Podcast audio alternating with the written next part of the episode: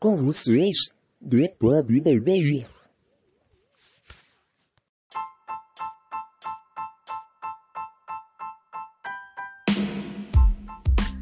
Salve, salve, galera do meu Brasil Baronil! Tudo bom com vocês? Estamos começando mais um The Pub BBI, o papo de bar mais perto de você. E dessa vez eu tô com uma galera que resolveu participar em peso. Mas antes, pessoal, vamos abrir o microfone, por favor, abram todos o microfone. Matheus, Mauro, Argos, Alex, vamos lá, abrindo o microfone. Todo mundo com o microfone aberto? Então simbora. Parabéns pra você, nessa data querida, pelas felicidades, muitos anos, pro Alex nada, tudo, como é que é?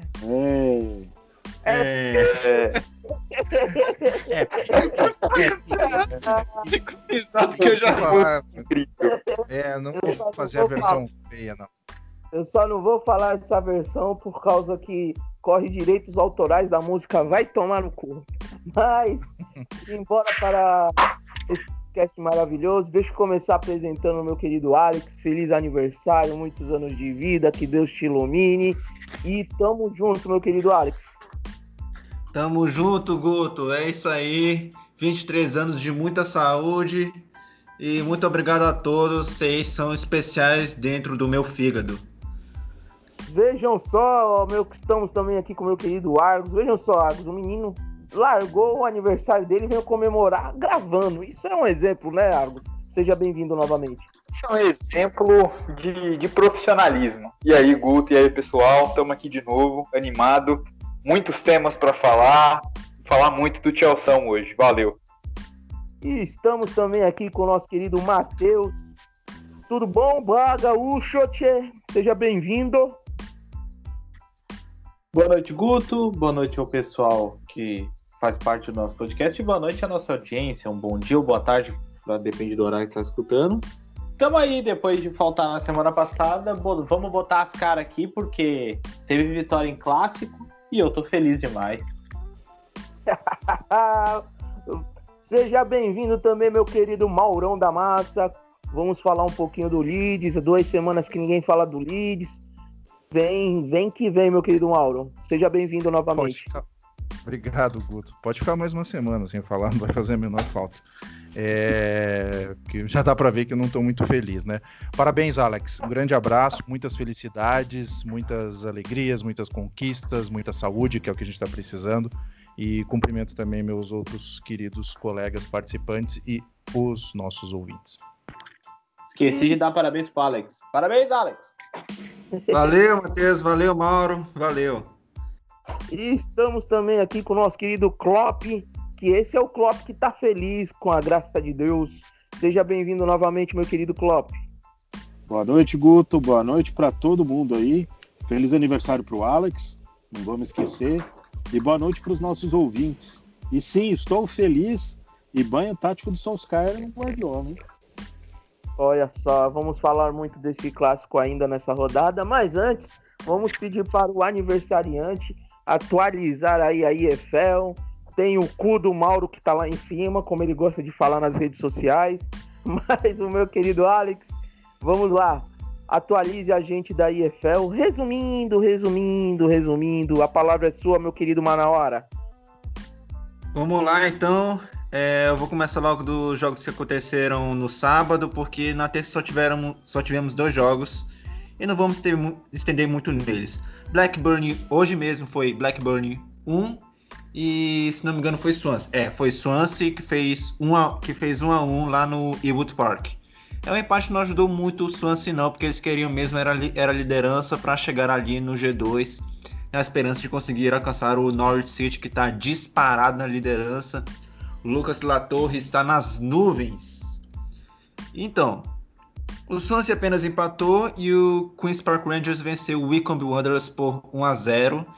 E para mim esse resultado já pode fazer o pessoal preparar o caixão, o velório.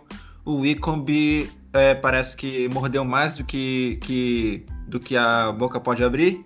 E o Wycombe parece que está praticamente rebaixado, porque apesar de faltarem uns 11 jogos, a distância já é de 12 pontos para o primeiro que se salva, que no caso está sendo o Birmingham City. Então, praticamente chama a família, que daqui a pouco vai desligar os aparelhos. No último fim de semana, sem gols entre Huddersfield Town e Cardiff City, que continua invicto sob Mick McCarthy. Isso que é o mais estranho. O Cardiff tá ali em oitavo, oscila, perde posições ali, mas não perde, tá invicto. Não posso dizer que o cara tá perdendo as coisas, porque ele não tá perdendo, tá empatando. Tem uma diferença. E bom, o Watford venceu o Nottingham Forest por 1-0, deu uma freada na reação dos comandados de Chris Hughton. O Nottingham Forest tá tranquilo em 17º. O Derby County perdeu para o Coventry City por 1-0. O Derby County está ali, 19º. Mas assim, a zona de rebaixamento está ali, mas ainda está um pouco distante. Mas eu não contaria muito com isso, porque o Rotherham United pegou o coronavírus de novo e perdeu as duas partidas que teria, uma no sábado e outra na terça. E o Rotherham está com 3 jogos a menos em relação ao Birmingham City, a distância de 3 pontos. Claro que se eles vencerem todos os jogos que tem em mãos, eles escapam, mas a questão é se eles vão ganhar esses 3 jogos que faltam. Enfim, o Rotherham United não jogou, o Brentford ficou sem jogar por causa disso, porque em sábado seria justamente o Brentford. E com a combinação de resultados, o Watford fica na vice-liderança, dorme na vice-liderança. A oportunidade do Swansea virar vice-liderança era hoje, mas não aproveitou, ficou em 66 pontos que nem o Watford. E o Brentford está com 34 jogos e 63 pontos. Fecha o G6, o Reading e o Barnsley, o melhor Barnsley que vocês viram desde os anos 2000, desde 2000. Vocês não veem o Barnsley tão forte assim. E completa a zona de rebaixamento, não mudou nesse quesito. Continua sendo o Rotherham United, Sheffield Wednesday e o Wycombe Wanderers, que já está preparando aí os aparelhos. E o Sheffield Wednesday, inclusive, tomou 3-0 do Reading. Ainda pergunto o que passou na cabeça de Darren Moore ao aceitar esse trabalho. Saiu do Doncaster Rovers, que estava disputando a promoção para a Championship, para ir ao Sheffield Wednesday, que está quase semi-rebaixado.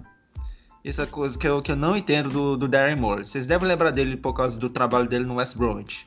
Seria o primeiro time a cair, mas acabou que venceu umas e acabou não sendo o primeiro a cair. O primeiro a cair foi o Stoke City, na temporada de 2018, se não me engano. Hoje a gente teve League One, né? E como vocês devem imaginar, eu estou completamente PUTO com o que está acontecendo dentro do Portsmouth Football Club. O Sunderland é gigante. Mano, no sábado a gente enfrentou o Northampton Town em casa. Northampton tá na zona de rebaixamento, é o pior ataque, tem que dar uma exibição decente pelo menos, né? Mas o que o time faz? Toma 4-0 no primeiro tempo. E no segundo tempo, pelo menos fez um 4-1. Descontou um. Mas, cara, foi o pior primeiro tempo que eu já vi de toda a história do Portsmouth Football Club.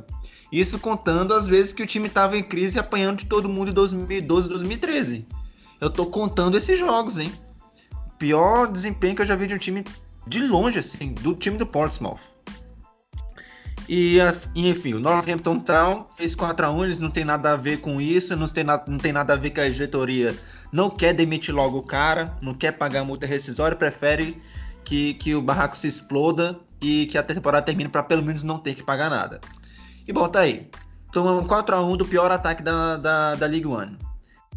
E hoje a gente tomou um vareio do Sunderland, a gente tomou um nó tático, perdemos de 2-0 e o Portsmouth foi isso aí que o Portsmouth me deu de adversário. Muito obrigado. Também que eu tenho podcasters, colegas, excelentes, porque se depender do meu time, eu nunca vou ter um presente bom. Na verdade, o presente que eles podem me dar é a saída do Kenny Jackett, pagar logo essa multa rescisória, porque não dá. Se quer salvar a temporada, tem que demitir o cara agora. Tu ainda sonha com isso? Pra essa temporada já era, cara. Na próxima, trazer o próximo técnico que conseguir aí, consegue, cara. Enfim, É, mas não foi só o Portsmouth que ficou tomando vareio com as piores jogabilidades, não. Tivemos o confronto direto pela liderança, Peterborough contra Hull City, líder e vice-líder.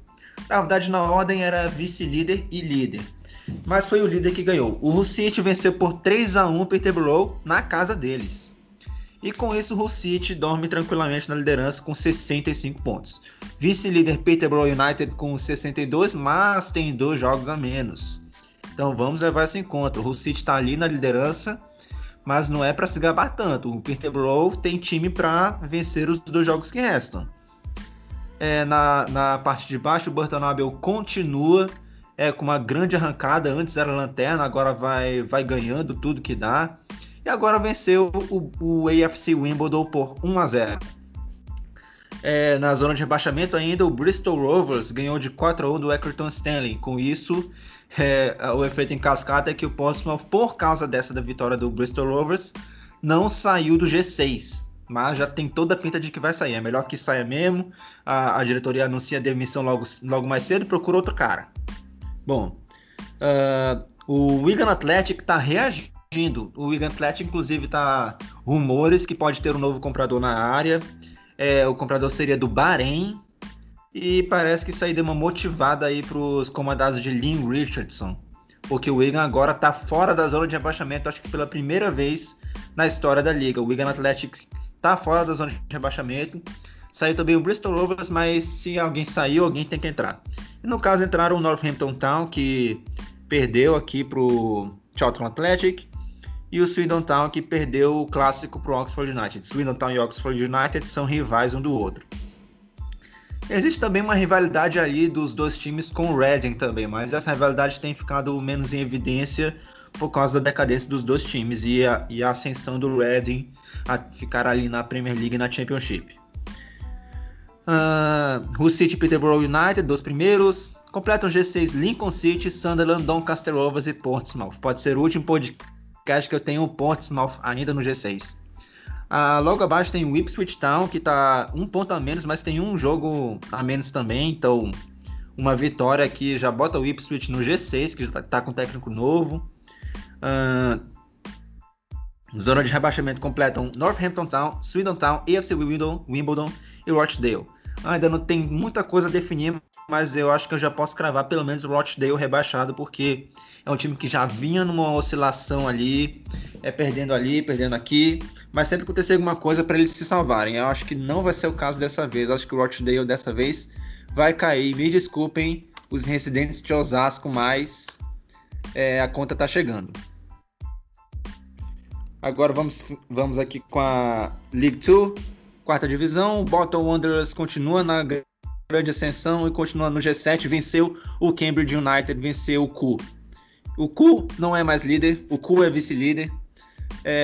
Não foi uma boa rodada para o pessoal do G3, o Cambridge United perdeu, o líder Cheltenham Town também perdeu e o Forest Green Rovers empatou. Completa o G7, Tranmere Rovers. Em quarto, quinto, Morecambe, sexto, Newport County, que deu uma reagida, mas talvez seja tarde demais, sétimo, Bolton Wanderers.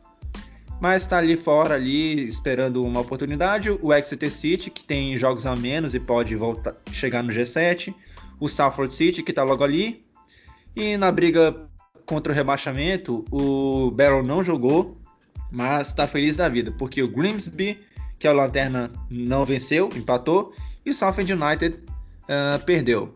Finalizando com a National League, ainda tem toda aquela polêmica ali dos times que podem, não podem jogar.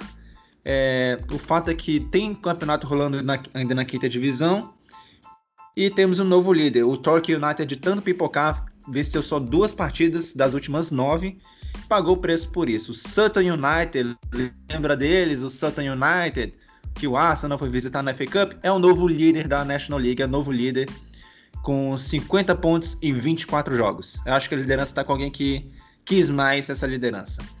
A vice-liderança já é do Hartlepool United, com 48 pontos, 27 jogos. Terceiro já o Torquay United, que perdeu a liderança agora. Bom, o Dover Athletic não está jogando e o Barnet agradece muito por isso, porque o Barnet Vocês devem lembrar eles, dos Fifas mais recentes aí.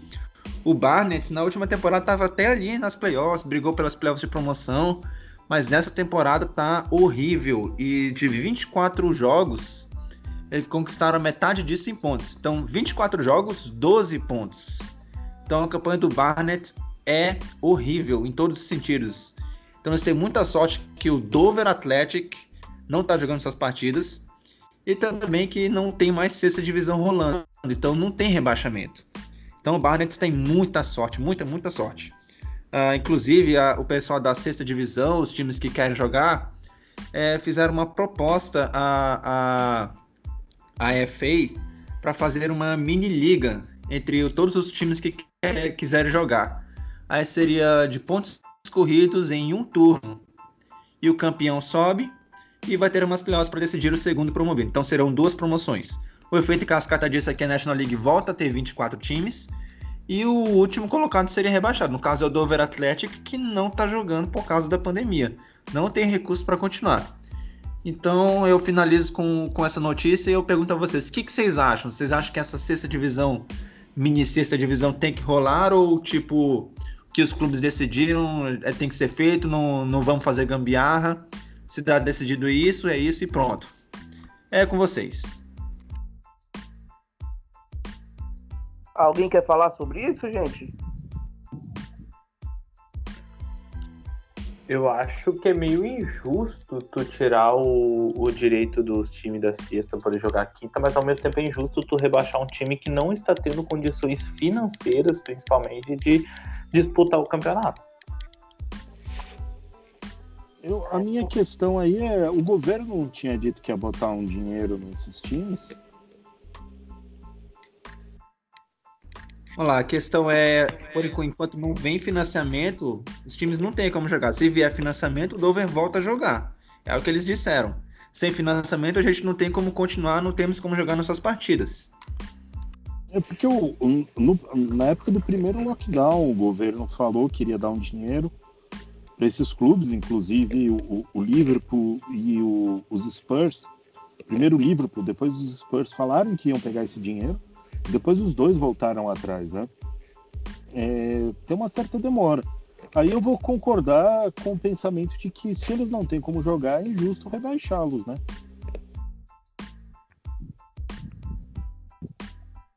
Alex, uma pergunta rápida. Pode dar, Ali.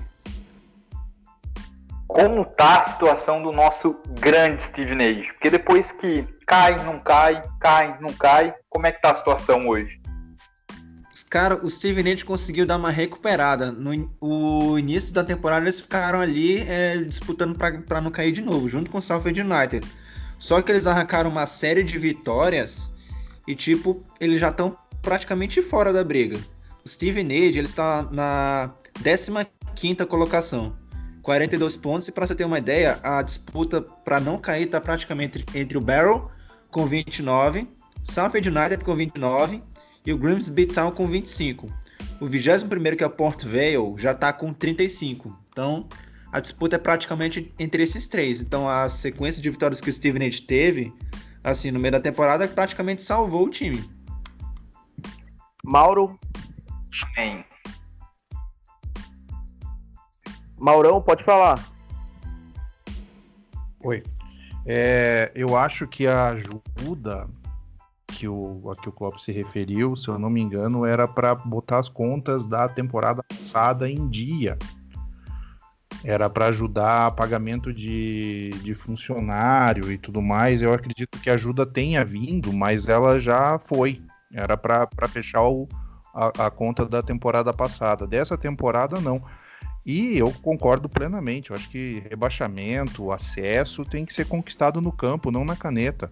Se o time não tem condições de jogar, não deve ser rebaixado. E assim como também não deve ganhar promoção de mão beijada, porque aos outros não foi dada a oportunidade de disputar o campeonato nas mesmas condições. Simbora agora, vamos falar de Premier League. Se alguém tiver mais alguma coisa, pode falar. Tá tranquilo. Podemos seguir, gente. Eu falo que o meu Eu falo que o cu é gigantesco, o Cambridge United é imenso, perdeu e continua no G3 e vai subir para a League One. Bem, essa foi a opinião do... Eu ia falar uma coisa, rapaz. Eu não... Mauro, se eu falar, tu promete que não fica bravo comigo? Agora até eu quero saber. O cuzão do...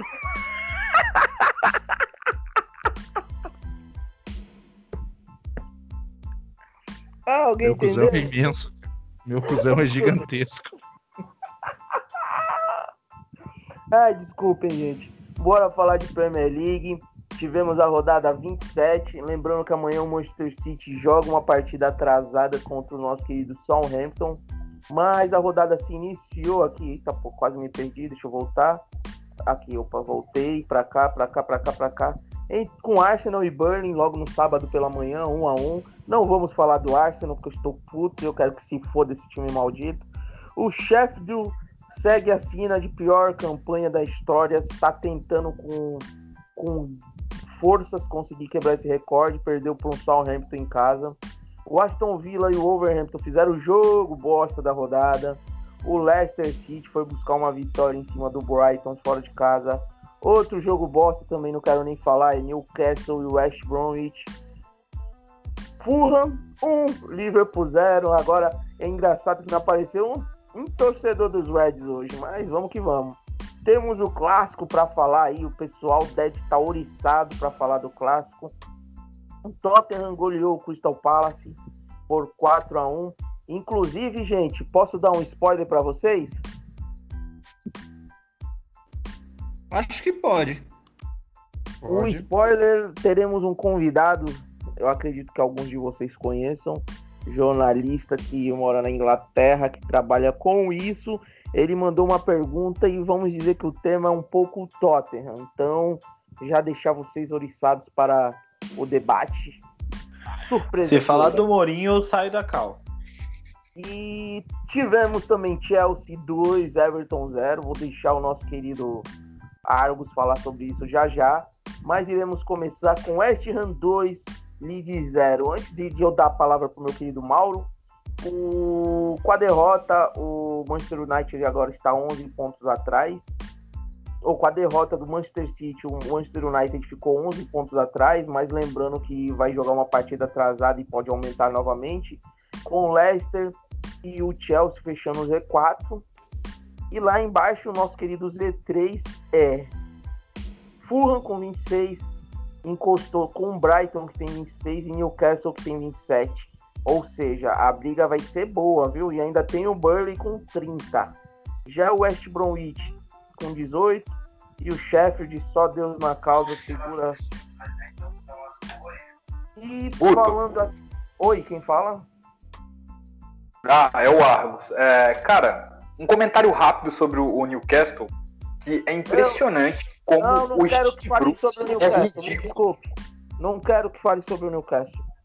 Mo Salah está com 17 gols, Bruno Fernandes 16, Alisson 16, Calvert-Lewin 13, Patrick Bamford 13 e Raymond Son 13. Good. Informação. O City tem o mesmo número de jogos dos outros times. Estou falando as estatísticas. Espera, levanta a mãozinha que eu vejo, gente. E cartões... até acabei, ó. Vocês não deixam vocês ficarem... Vocês ficam falando aqui, eu me atrapalhei todo. Deixa eu ver. Argos, pode falar do Newcastle. Não, era só isso mesmo. O Steve Bruce é ridículo e o Newcastle vai morrer na mão daquele cara. Junto com o Mike Ashley, que é patético. Eu nunca vi um dono ser tão horrível como o Mike Ashley é. Ele tá doido pra vender o time que não conseguiu esse fila de uma égua. Fala, meu querido. É claro, o cara que botar o patrocínio da empresa dele no estádio sem pagar nada por 5 anos, quem é que vai comprar?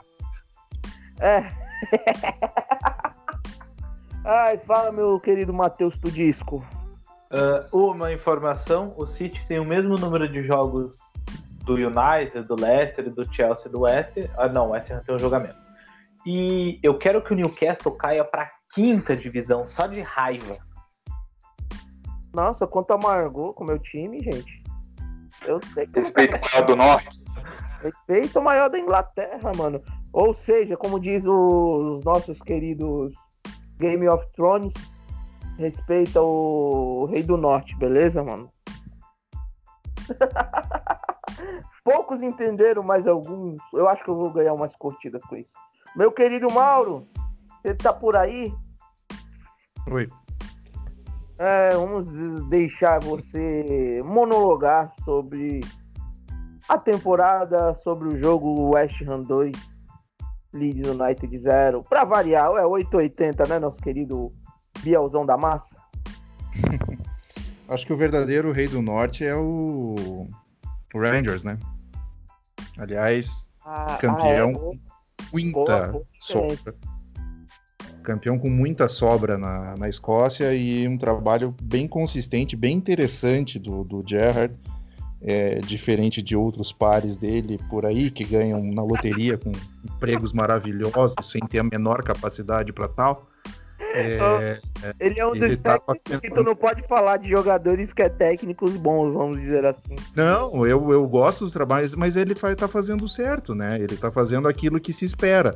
Tá indo aos poucos, pegou uma liga que é notoriamente mais fraca, e o Colomé vai ficar puto com isso, mas é uma liga semi-amadora, porque tem dois times e o resto é abaixo da crítica.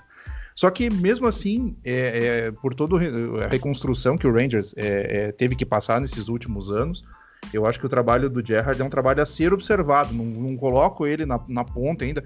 Acho que, se confirmar o interesse da seleção da Alemanha pelo Klopp e a vaga de técnico no Liverpool ficar aberta, eu acho que ainda não é pro tamanho dele. Mas é um trabalho interessante, porque é um time tradicional, é um time conhecido, é um time de expressão no Reino Unido, de relativa expressão na Europa, e foi um título incontestável, né? Passou o carro por cima de todo mundo, incluindo o Celtic, em 2 vitórias. Mas enfim, para falar do meu time, que tristeza. Eu vou dizer um negócio. Pode falar. Esse que tristeza foi muito natural, cara. Foi muito lindo. Ah, muito bom, mano. Muito bom. Te amo. Eu só queria mandar o Cessny pra puta que pariu. Só isso. Pode falar. Então, É preocupante, cara. Eu vou dizer pra você que a situação do Leeds é uma gangorra interminável, e é uma gangorra que pode ter um final trágico ainda.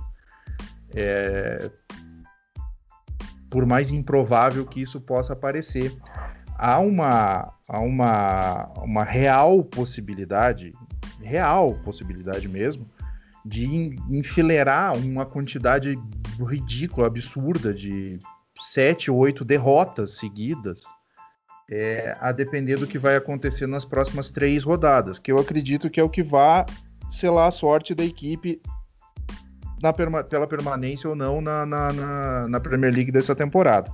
Eu nem considero o jogo da próxima rodada, porque é um jogo que há 98% de chance de tomar uma chinelada, não de perder por muito, porque o Chelsea é absurdamente favorito para ganhar, e ganhar com muita sobra. Paulo, você chegou no ponto que eu queria. Teremos a aposta. Não vai ter aposta. Aposta não tem.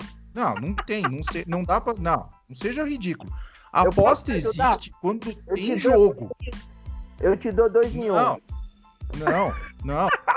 Eu aposto contra o Leeds. Se o Leeds ganhar o jogo, eu faço o vídeo. Ou seja, vocês viram, né? Ele acabou de apostar. Todo mundo tá de prova. Se o Leeds ganhar o jogo, eu faço o vídeo. Se perder, eu não faço nada.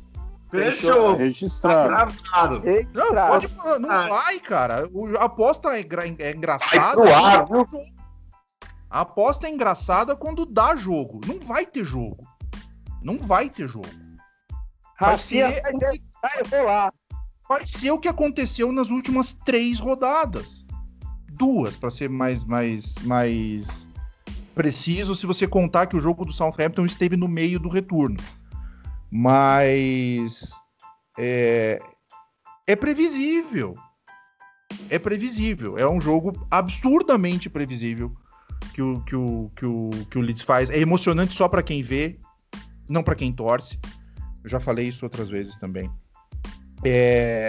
Noves fora, o VAR, a decisão do VAR, diabólica, ridícula, absurda. Eles colocam aquela merda daquela linha onde eles querem. Ora é no joelho, olha na canela do cara. Ora é no ombro, olha no cotovelo, ora é na manga da camisa. Eles direcionam os impedimentos por centímetro para onde eles querem. O Leeds teve 3 gols já absurdos, não marcados, não validados pelo VAR, por conta desse tipo de critério: manga, ombro, canela, caneleira, joelho. Era para ter sido, era para ter aberto o placar com 5 minutos no London Stadium ontem. Foi o motivo da minha revolta, que é absurdamente puto, e depois acontece o que é previsível. Ou faz um pênalti bobo, como foi fez, ou toma gol de cabeça, porque cada escanteio contra é 70% de chance de levar um gol. E foi o que aconteceu. O Dawson ontem nem levantou, ele nem pulou, ele se agachou um pouquinho para poder cabecear a bola e fazer o segundo gol do West Ham. Então, eu não vou comentar o jogo porque nem merece ser comentado, porque foi ruim, assim como tinha sido o jogo contra o Aston Villa. A minha preocupação é no que vai acontecer, porque a probabilidade é imensa de perder o jogo para o Chelsea no sábado, imensa. E depois vai ter 2 jogos, são cruciais para o futuro da equipe no campeonato. Enfrenta o Fulham no Craven Cottage e recebe o Sheffield United. Vencendo, e são jogos para vencer, o campeonato acaba. O ano acaba ali. Consegue uma quantidade considerável de pontos, que eu acho que vai ser difícil pro time que ficar em 17º alcançar, e aí fica tranquilo para ficar só disputando, jogando o resto do campeonato, atrapalhando eventualmente alguém que tenha alguma pretensão ou outra. Se não vencer, aí se enterra num problema imenso, que são as próximas 3 rodadas, que é o abril maldito que o Leeds vai ter pela frente, quando enfrenta, em sequência, City, Liverpool e United. Com imensas chances, tal como sábado que vem, de não ganhar jogo nenhum. Então, e aí vai para uma reta final de campeonato, quando pega Brighton, quando pega Burnley, quando pega o West Brom na última rodada, absolutamente desesperado, porque até chegar lá, nesse ponto, essa gordura que existe hoje não vai existir mais. Então, é uma situação muito delicada, é uma situação muito complicada. Quando você perde jogo para os times que estão muito lá em cima, você já meio que conta, né? Como eu estou contando com a derrota no sábado, porque é o natural. Que aconteça. O improvável é o contrário, é que o Leeds ganhe o jogo. Só que você você perder jogos em que você disputa contra times que são mais parecidos com você e não mostrar um poder de reação, eu não acho que o West Ham seja muitíssimo superior ao Leeds. Foi amplamente dominado nos primeiros 15 minutos, ontem tomou 2 gols nos primeiros 15 minutos que foram anulados. Que se pelo menos um deles tivesse sido marcado, a história do jogo podia ser diferente. Mas o que me preocupa é a performance. Começou dominante contra o West Ham, perdeu o jogo. Começou dominante contra o Aston Villa, perdeu o jogo. Como havia acontecido isso 2 vezes contra o Wolverhampton também. Nesses jogos, você não pode... Você tem que ser clínico. Você tem que ser fatal. Você tem que marcar nas oportunidades que lhe são concedidas. Se você não faz isso, você é penalizado. Quando você tem a pior defesa do campeonato, você com certeza vai ser penalizado. Então, eu estava comentando, eu já tinha cantado essa bola há um tempo atrás no grupo dos torcedores do Leeds, que caíram de pau em cima de mim, falando, você tá louco, vai brigar pelo rebaixamento. Não está seguro. E há uma possibilidade grande de daqui a um mês eu estar fazendo o o podcast agarrado numa imagem de Jesus Cristo e acendendo vela, porque pode se afundar sozinho, o que é um absurdo, né? Mas pode se afundar sozinho. Ai. Então, eu tô muito preocupado, não com o jogo de sábado, não tô preocupado com o jogo de sábado.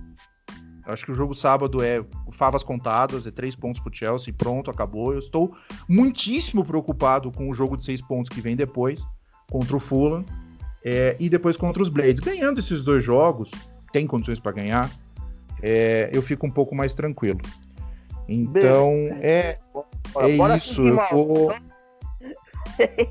Oi? Bora seguir, foi? Não pode chorar mais, sim. Eu tô ficando com dó de tu. Dó da situação, né? Que diga-se de passagem. Matheus, vamos deixar pra depois, Matheus. Vamos seguir aqui. Peraí, Guto. É importante pro segmento. É uma informação também. Não, segura aí.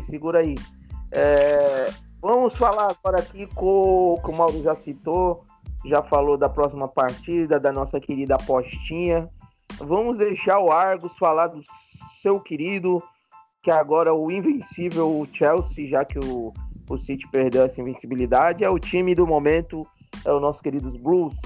Pode falar, meu querido Argos, a palavra é sua, conte sobre o Chelsea e o que irá acontecer na próxima partida. Primeiramente, eu entendo que o Mauro está sentindo, porque... O Chelsea faz a gente passar muito por isso. Agora com o Tuchel, ok. A gente tá bem? Tá bem. Mas torcedores, calma. Torcedores, calma. Eu tô vendo tanta gente. Tuchel é o melhor. O Tuchel vai trazer a PL. O Tuchel vai ganhar a Champions. Torcedores, calma.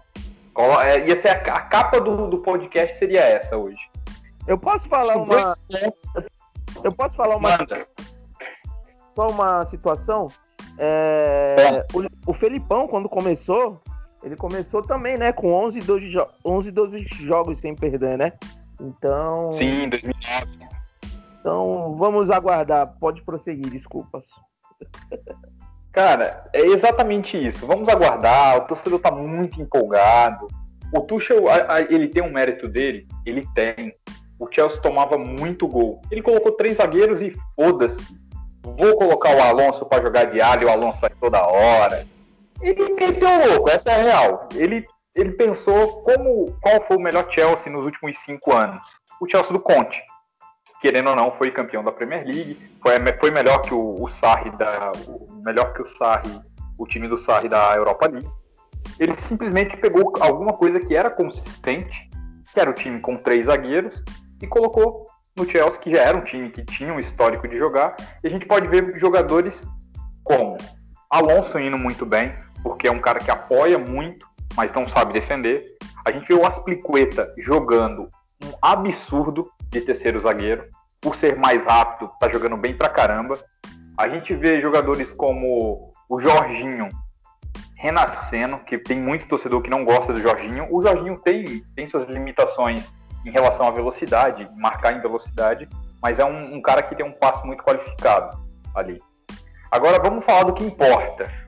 Vamos falar de Chelsea e Liverpool, ou Liverpool e Chelsea. Um jogo completamente incrível, vou usar essa palavra, incrível, do Chelsea contra o atual campeão.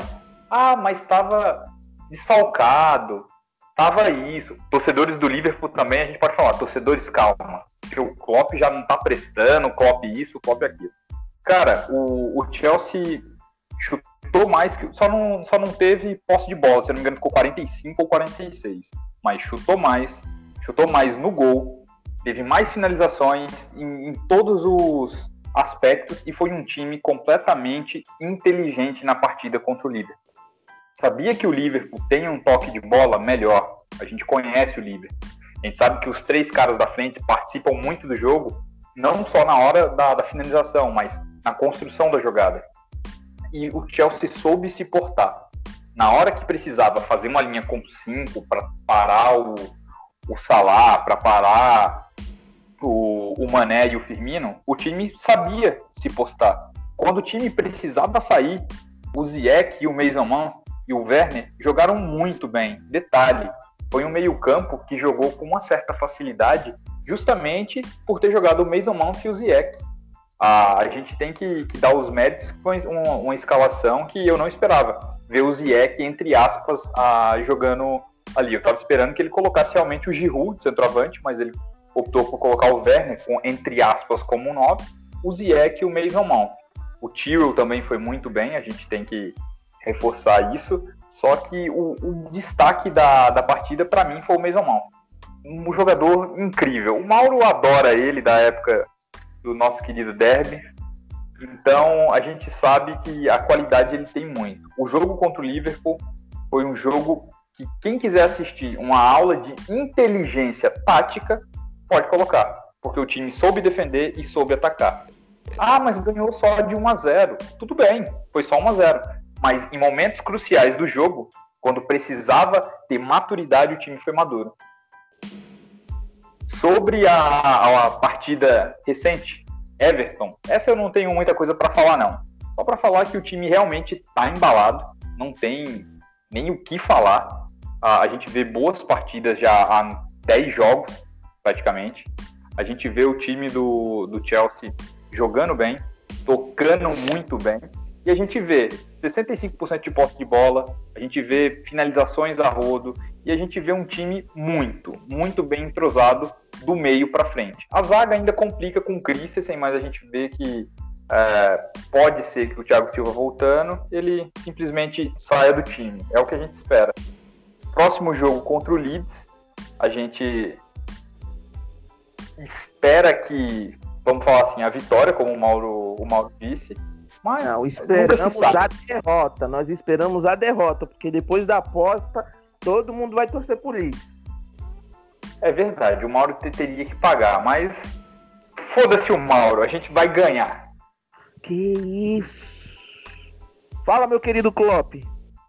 Eu só queria fazer um comentário aí, que vocês estavam falando sobre o Tuchel, sobre o Felipão até chegou a ser citado. Os dois guardam uma característica comum. Os dois não são pessoas que gostam de treinar o ataque. E às vezes quando a gente fala isso, as pessoas podem interpretar de uma forma ruim. Fala assim, pô, o treinador não treina o ataque não vai funcionar e tal. E na realidade, isso é uma escola de pensamento no futebol. Uma escola de pensamento construtivista dos treinadores. Ela é inspirada num grande educador chamado Jean Piaget, que é basicamente o seguinte, tem treinador que se o cara erra um chute, ele vai botar o cara para treinar 10 mil chutes ali até o cara aprender a chutar e vai colocar alguém para orientar isso e aquilo. A escola construtivista, da qual inclusive o Mourinho também é partidário, e o Wenger, mais ou menos, o que ela prega? Ela prega que o jogador, quando ele estiver atacando, ele tem que ter liberdade para ele fazer o que ele quer.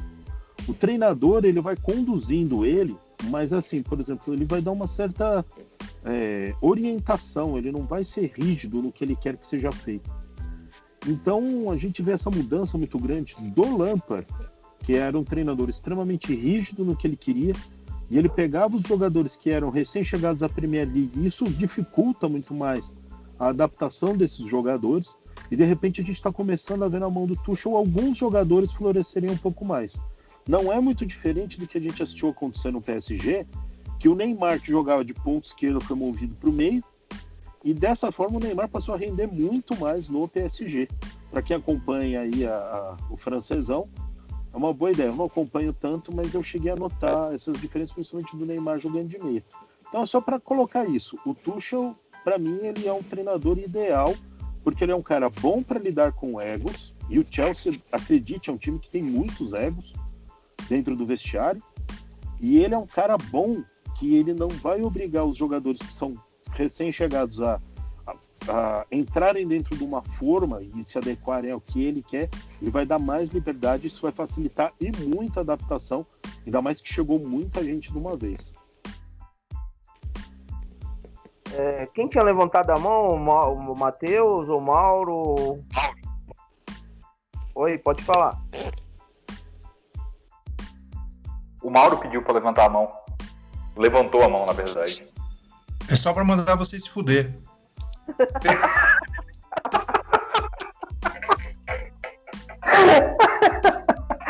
Ah, Mauro, calma. Cara, o que o Klopp falou foi interessante pra caramba em relação à liberdade. Uma coisa que deu pra perceber nesse último jogo, uma análise rápida do último jogo, a gente não tava aqui pra falar de tática e tudo mais, é sobre justamente a liberdade que o Havertz teve no jogo de fazer o que ele fazia no Leverkusen. Cara, ele simplesmente... ele caía na direita, ele caía na esquerda, ele rodava aquele meio campo, sempre atacando os lugares vazios, o espaço entre o volante e o zagueiro, puxando o zagueiro para fora para o Werner entrar. A partida do Havertz foi uma partida completamente diferente do que ele fazia com o Lampa. Mesmo quando ele jogava de meia com o Lampa, ele era um cara que ocupava, ele tinha que ocupar o espaço do campo os 90 minutos. E ele não é esse tipo de jogador. Ele é um construtor de jogadas que pega a bola no pé do zagueiro, trabalha com volante, trabalha com ponta, passa em velocidade, ataca o espaço vazio ao lado do volante. Ele é um jogador que faz isso, e faz isso muito bem. E a gente está vendo isso. Uma partida muito boa do Havertz. O Tuchel, ele vai potencializar isso, né? A realidade é que o Chelsea contratou aí no atacado na última janela. E nenhum time, quando você traz tanta gente de uma vez, você consegue acertar rápido. Teve 5, 6 mudanças no time titular, isso é muita coisa. Você não pode mudar mais do que 1, 2 posições sem perder aquele entrosamento. E o pior, o Lampard tentou colocar todo mundo dentro de suas forminhas para fazer com que caras que estavam jogando de um jeito jogassem de um completamente diferente. E aí acabou não dando certo. O Havertz, para mim, é o maior exemplo disso. Porque ele jogava praticamente falso 9 na Alemanha. De repente ele chegou na Inglaterra para jogar com um centroavante na frente dele, e que simplesmente com meio campo espremido em cima dele, ele não tinha mais o espaço de jogo dele. Ao passo que agora, quando ele jogou com mais liberdade, mais solto para fazer o que ele queria, ele passou a render. É a mesma situação do Ziyech, que passou a render muito mais atuando na mão do Tuchel do que atuando na mão do Lampard, como ele vinha acontecendo. E assim por diante, né? Matheus? Não, é só comentar que faz até o Largos me lembrou que eu falei isso, até quando o Lampard ainda era técnico do Chelsea, que o Havertz é um jogador que ataca os espaços, ele gera chances conforme os espaços que ele gera com as movimentações inteligentes dele, que é justamente a mesma característica, na minha opinião, do Van de Beek. Só que a diferença é que no United não tem esse jogador fixo, e no Chelsea hoje, pelo jeito, estamos vislumbrando jogadores para essas características que já tem, que é o Havertz. Pera, você poderia repetir para mim, por favor, você fez uma comparação de posicionamento do Havertz com o Van de Beek? Eu fiz uma comparação mais de características. Eu vejo os dois, eles parecem muito, eles para mim são muito parecidos na questão de atacar os espaços, de gerar os espaços, movimentações inteligentes e toques rápidos. O Van de Beek também jogava muito, muito para chegar na frente, principalmente na Holanda, tu vê o Van de Beek entrando muito dentro da área para finalizar. Sim. O Ziyech cortava para o meio, o Van de Beek entrava com tudo dentro da área para finalizar. Pra mim os dois é a mesma coisa, só que hoje no United eu não consigo vislumbrar um time que joga assim. A grande questão é que os três do meio de campo do Ajax eles atuavam meio que uma linha de três, né? Não tinha obrigatoriamente, apesar do De Jong ficar um pouquinho mais para trás e o Van de Beek ser um pouco mais solto para justamente atacar os espaços e entrar na área e principalmente finalizar. Ele não era exatamente um meia, né? Ele era, na Inglaterra ele seria um box-to-box. Apesar disso, eu não consigo enxergar. Ele ainda não tem posição no United e vai levar um tempo até ele se adaptar. A gente tem que ter paciência. É diferente já do Ziyech, que jogava ali na ponta, mais do lado do campo. Ele corta para dentro ali, mas se você der liberdade para ele, ele se adequa muito mais fácil, muito mais parecido a forma que ele jogava na Holanda com a forma que ele está jogando hoje, né? A principal característica do Ziyech, Klopp, é que por ele ser veloz, ele consegue jogar na ponta e ele consegue jogar pelo meio. Você pode ver que com a parte de, entre aspas, liberdade que o Ziyech tem, quando o espaço se dá pelo meio do campo, ele cai pelo meio. Quando o espaço se dá pela ponta, pelo lado, ele cai pela ponta. Esse é o tipo de jogador inteligente. Ele com Lampa, ele não estava mal. Mesmo jogando, entre aspas, tendo que ocupar o espaço do ponta direita, ele estava, como é que eu posso falar? Fazendo o papel dele, tático, perfeitamente. O problema é, a gente sabe que o Ziyech, ele tem características que ele consegue render mais caindo pro meio, caindo na ponta, dependendo dos espaços que são criados, entendeu? Por exemplo, no jogo contra o Tottenham, que jogou ele e o Mason Mount. O Mason Mount simplesmente fazia um baile, cara. Um baile, e o Ziyech aproveitava todas, porque toda hora o Mason Mount trazia marcação e o Ziyech passava. Toda hora o Ziyech trazia marcação e o Mason Mount passava. Foi o terror daquele jogo pro Tottenham, foi o lado direito do Chelsea. Uhum. Aproveitar essa tabelinha maravilhosa que teve quase agora entre Richard Klopp e Matheus Tudisco. Vamos falar do clássico da rodada. Como eu falei na live do Players BBI, enfim, um clássico de verdade, um clássico onde as características dos times se sobressaíram. Um era defendendo e aproveitando o contra-ataque, o outro era segurando a bola, criando espaço. Foi um baita de um jogo, baita de emoção. Eu fiquei satisfeito, não sei vocês, mas vocês vão falar as visões de vocês. Mas vocês acreditam que, como não tem representante do City aqui, vou ficar devendo nessa semana, mas temos representantes do lado vermelho de Londres, ó, de Manchester. E o nosso querido Matheus, já vou deixar ele falar, pois o bate-papo agora é bate-papos Diabo Vermelhos. Está na sua mão, meu querido Matheus e Klopp. A minha... Até uma pergunta, eu vou deixar até o Klopp falar mais do jogo, tá? Porque provavelmente a gente vai falar quase a mesma coisa. Eu queria falar sobre aquela hora do Leeds, tá? A primeira é que podemos ter um clássico Manchester e Leeds podendo decidir se o Leeds vai entrar ou não na zona do rebaixamento. Tu quer matar o Mauro de coração, né? Mas ninguém parou, por um momento, provavelmente além do Mauro, pra pensar nisso. Nossa, podemos ter um clássico Leeds e Manchester, podendo mandar o Manchester pra fora da Champions League também. Isso é tão aleatório quanto o que você falou. Isso é tão aleatório quanto o que você falou, meu camarada. Ué, foi o que me disse. Se não ganhar do Sheffield, não ganhar do Fulham, é muito provável que perca pro City. Alguém coloca a música do rock aí. Liverpool.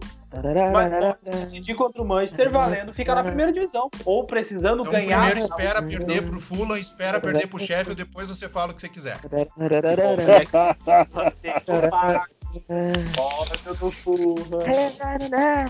Inclusive, botar os efeitos sonoros do ratinho. Espera aí que agora ele vai ficar bravo. Agora ele vai cobra vai fumar. Mauro, uma coisa que eu queria perguntar. Tu acha certo, né?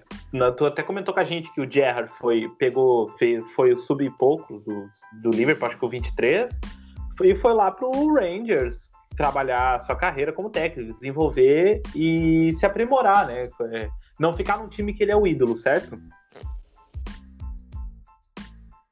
Plim! Era pro Mauro, né? Resposta errada. Tá. Não, isso aí. Eu tava reparando um pouco, tá? Eu parei, eu já tinha na cabeça, mas agora que eu parei pra reparar. A carreira, vejam bem. Eu não tô comparando hoje, mas que é o mesmo tamanho de trabalho. O Solskjaer treina o Sub-23 do United, vai pro Molde, é campeão, aí ele começa a rodar, vem pro Cardiff, não tem um bom trabalho, volta pro molde. Agora ele tá no Manchester. Até o momento, eu não acho que dá pra botar ele no mesmo balaio que Lampard e os outros técnicos jogadores, como Pirlo. Eu também não coloco.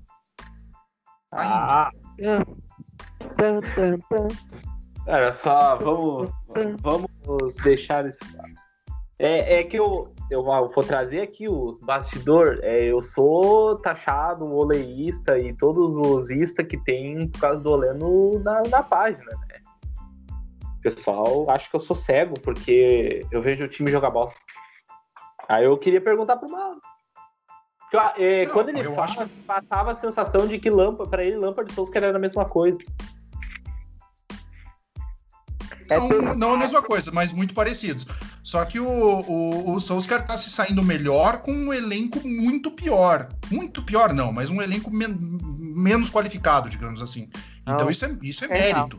Assim como é no Arteta também. Assim como eu vi méritos no Arteta na temporada passada de ter conseguido ganhar uma FA Cup com um elenco que não é dessas coisas como é o do Arsenal. Então por isso eu não coloco na mesma categoria do Lampard ainda, do Pirlo ainda. Ele tem essa temporada para provar realmente que pode ser um técnico de ponta. Vai depender do que ele...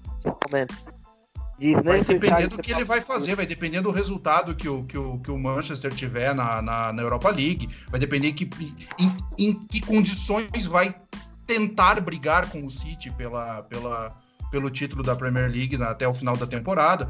Então tem uma série de fatores ainda que ele precisa superar para realmente entrar num patamar de um grande treinador ou para ficar nessa pasmaceira aí de treinador que ganha um bônus incrível quando começa a carreira, como aconteceu com o Lampard, que vai ter que dar passos para trás para poder prosseguir na sua caminhada como treinador,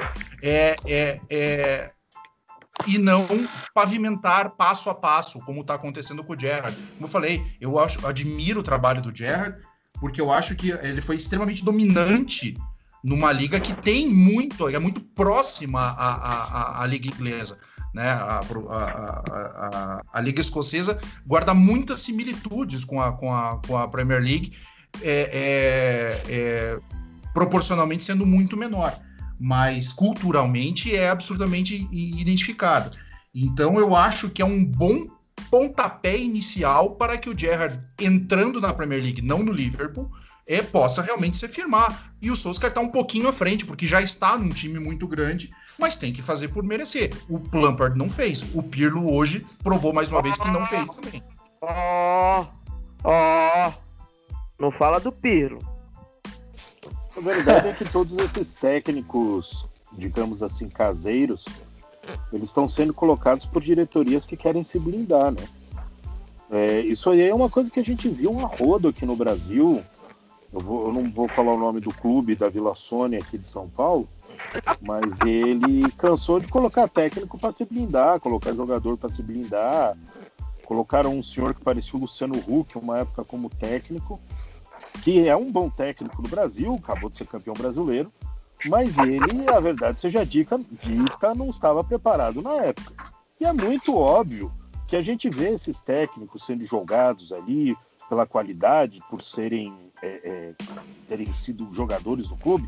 Então a gente tem o Arteta, a gente teve o Lampard, a gente tem o Solskjaer, mas isso é a diretoria querendo pura e simplesmente se blindar de ter foguetório de novo na casa deles, como teve na casa do Ed Woodward, do United, e de ter esses tipos de dores de cabeça, porque ele sabe que a torcida ela não vai apedrejar um cara que é um grande ídolo do clube, entendeu? Eu posso falar uma coisa? Isso aí que você acabou de falar, eu não vi que o Manchester United fez isso com o Solskjaer, não. Agora já com o Lampard e o Arteta, eu já vi isso já. Rapaz, com o Solskjaer, eu achei que foi e muito isso. Porque apesar da torcida, daquele núcleo ali, mais próximo da torcida, aquela torcida que vai todo jogo, estar apoiando 100% o Mourinho e saber que o problema era a diretoria, quando ela foi colocar o Solskjaer, ela trouxe no dia o Alex Ferguson e o David Gill para participarem da reunião de chegada do Solskjaer. Quem decidiu a chegada do Solskjaer foi o próprio Alex Ferguson. Então o que acontece? O que a diretoria tá fazendo? Ela tá jogando pra torcida. Se acontecer alguma merda, o que o Ed Woodward vai virar e vai falar? Não, mas eu fui me aconselhar com o Alex Ferguson, que é o cara que por 2 pontos não ganhou 9 Premier League seguida. É isso que ele vai alegar. Mas o Klopp, me corrija se eu estiver errado, porque às vezes eu tenho uma memória falha. Você tá errado. Não, então, mas vamos ver se eu tô errado ou não. O Solskjaer, ele chegou para ser um interino.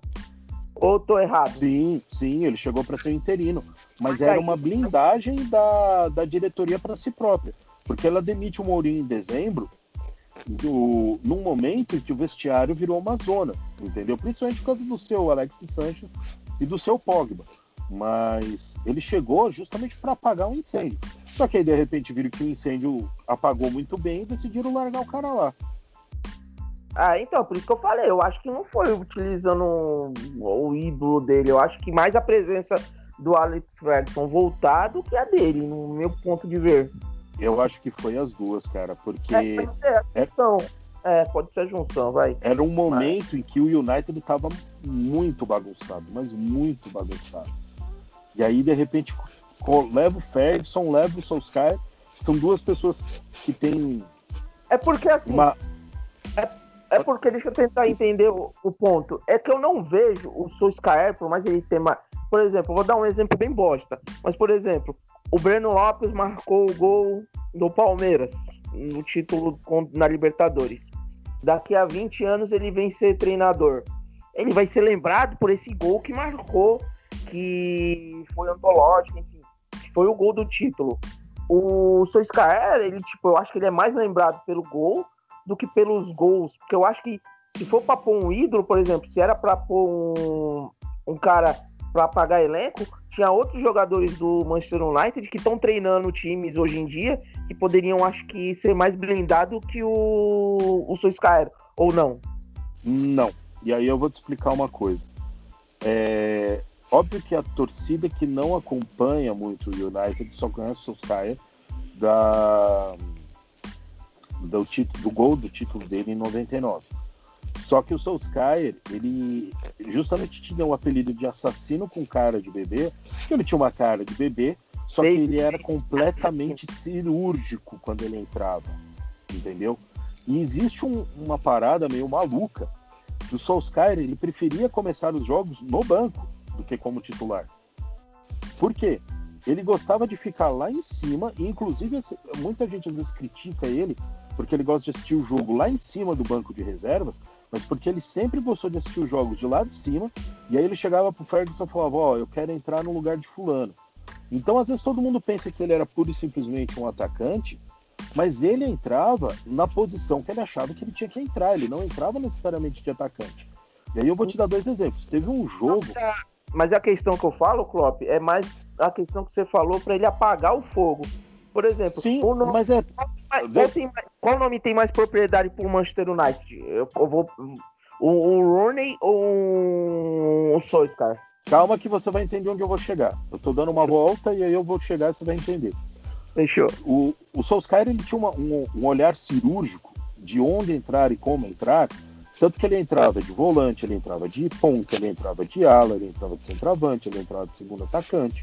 Ele entrava substituindo o lateral. Teve um jogo contra o Tottenham que ele entrou, ele fez 4 gols em 20 minutos. Entendeu? Então, isso em 99, tá? O ano do título, do treble.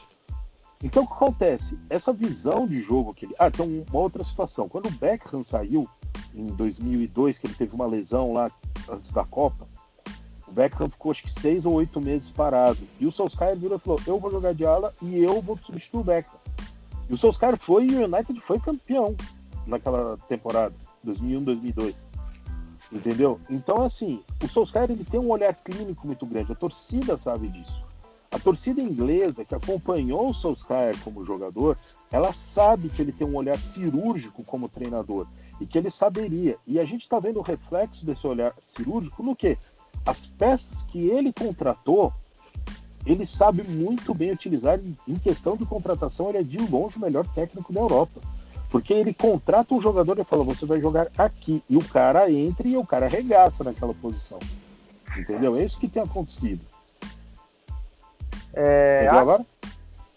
Não, mas é uma questão assim que não de visibilidade de jogo, de conhecimento de jogo, é mais de apagar o fogo. Eu acho que trazer um nome eu entendi o que o Guto quis falar e vou dar um exemplo, se o Guto me permitir. Eu entendi o que ele quis dizer. O Internacional de Porto Alegre trazendo Paulo Roberto Falcão em 2016 para salvar do rebaixamento. Não, eu entendi a questão de um grande ídolo, mas deixa eu te explicar uma coisa. Vamos supor que o Fernandão, por exemplo. O Fernandão era um cara que tinha... Quando ele ainda era jogador, ele era praticamente um técnico dentro de campo. Vocês lembram disso? Sim.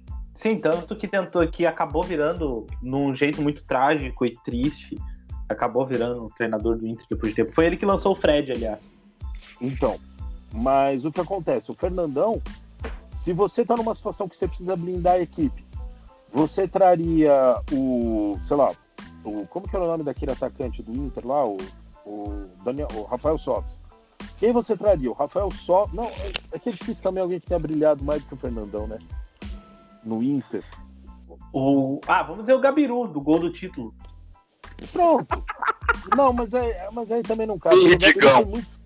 O Gabiru foi muito jogava menos do que o próprio Falcão. Bolivar. É que o Falcão também teve uma carreira consolidada. É difícil a gente encontrar um índio. Pode ser, Bolivar, índio, mas é que eu não os vejo maiores. O Gamarra é muito menor do que o Fernandão no Inter. Não, sim, tu quer dizer maior que o Fernandão, tu não vai encontrar. O Fernandão é o maior ídolo do Inter ao lado do Falcão. Aí é que é complicado, porque não dá pra completar, porque o Fernandão é um ídolo muito maior. Eu acho assim, por exemplo, o Ryan Giggs é um ídolo muito maior do que o Solskjaer, mas todo mundo sabe que desde jogador, o Solskjaer era muito capaz, muito mais capaz tecnicamente, como técnico, do que o Ryan Giggs, entendeu? E tem outros caras que, por motivos legais, não podem ser técnicos do United, tipo o Gary Neville, o Paul Scholes, o Roy Keane, porque todos eles são proprietários de clubes que estão lá na segunda, terceira divisão, né? Eles são acionistas de clubes, então eles não podem se tornar. O Keane, ele chegou a tentar ser técnico na Premier League, mas logo depois ele comprou ações de um clube e nunca mais pode ser, entendeu? Então é... Bora deixar o Argos e o Mauro falar, e depois, o Klopp, tu já entra com o jogo, tá? Pra falar, pra gente ir pro próximo tema, pergunta surpresa, fechou?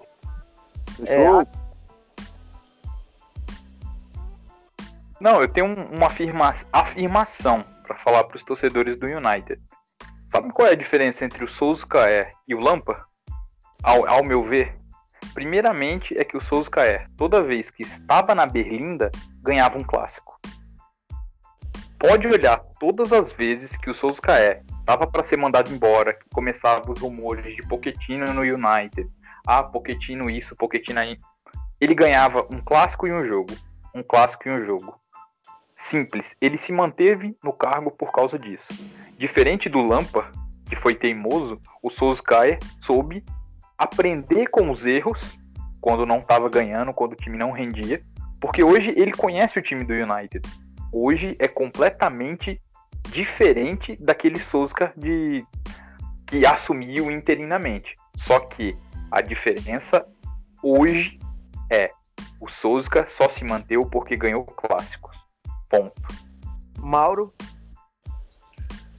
Eu tenho uma pergunta para fazer para os dois queridos torcedores do United. E é uma pergunta de torcedor mesmo. Até porque eu acho que nada do que eu vou falar aqui é completamente absurdo ou impossível de acontecer. Supondo uma desclassificação para o Leicester na FA Cup, é um jogo de iguais, pode acontecer. Uma desclassificação para o Milan na Europa League, também perfeitamente possível de acontecer. Vai acontecer. E olhando a tabela da Premier League, o West Ham tem 48 pontos com 27 jogos. Se ganhar o jogo que tem na mão, vai a 51 e fica a 3 pontos do Manchester United. Considerando o final do campeonato, se o United não conseguir uma vaga na Champions League, o que vai ser do Solskjaer? Antes de passar essa pergunta aqui, vou deixar o Klopp responder. Porque eu estou falando que o nosso querido Milan vai ganhar e vai golear. Porque uma pessoa foi numa certa live, eu defendendo o nosso querido Manchester United. Eu estava defendendo o Manchester United. Mas aí ele me desafiou.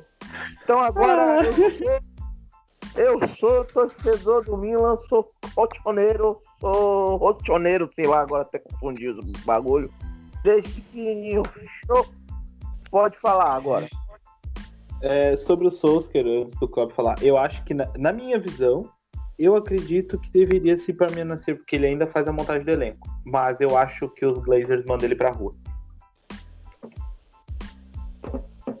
Sobre o Solskjaer, eu não tenho nem o que falar. Se ele não se classificar pra Champions, ele vai rodar.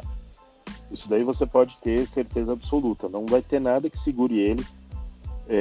Se ele ganhar a FA Cup, ele ganha a vaga para Champions, então... Mas ele precisa... A questão não é somente ele conseguir a vaga. Ele precisa continuar a convencer. E aí é que está o maior desafio do United, porque o elenco do United é muito curto. E a gente está sentindo isso. Você pega dos 5 jogadores que mais atuaram na Premier League nessa temporada, 4 são do United, tá? Então a gente está sentindo muito isso. Na última partida saíram 2 ou 3 machucados, entendeu? A gente viu o Rashford sair machucado. Rashford já estava jogando com uma lesão no ombro, saiu com lesão no tornozelo. O Luke Shaw saiu com o pé machucado. Então assim, o time está dando sinais de desgaste e está mostrando que precisa de mais gente. Com relação ao jogo, que a gente ficou devendo falar sobre o jogo, falou sobre N coisa e não falou sobre o jogo. É muito simples, mas o bate-papo a gente tá colocando em dia, né? Eu já tava 2 semanas sem estar aqui, por culpa minha de trabalho e tal. No domingo de manhã, eu tava com 2 torcedores do City no canal de Chapa, um canal do YouTube sobre futebol também. Eles me convidaram a participar de um pré-jogo com eles. É o Pedro e o Thiago? Isso, o Thiago, que ele é torcedor do City, e o Daniel, que eu havia comentado com você, que é do Citizens BR, estava lá também, né? E aí a gente estava conversando e tal, e aí eu fiz um comentário com eles, que eu falei assim, eu tô assustado em ver como os técnicos estão com medo do Guardiola. Essa vantagem toda que o Guardiola tem conquistado, ela está muito mais num plano psicológico, e ele entra em campo com 70%, 80% do jogo ganho, porque tá todo mundo com medo de jogar contra o City. Inclusive isso vocês notem que todos os times da Premier League, o que acontece? Tá os 2 zagueiros, ou se junta um lateral para fazer uma linha de 3 na saída, ou um dos volantes recua para fazer uma linha de 3, certo? O City não. O City, ele sai muitas vezes com os 2 zagueiros. Em algumas situações você vê ficar um zagueiro na saída de bola e o outro zagueiro compõe no meio de campo. Porque é aquele tal daquela superioridade numérica que o Guardiola gosta. Então o que ele faz?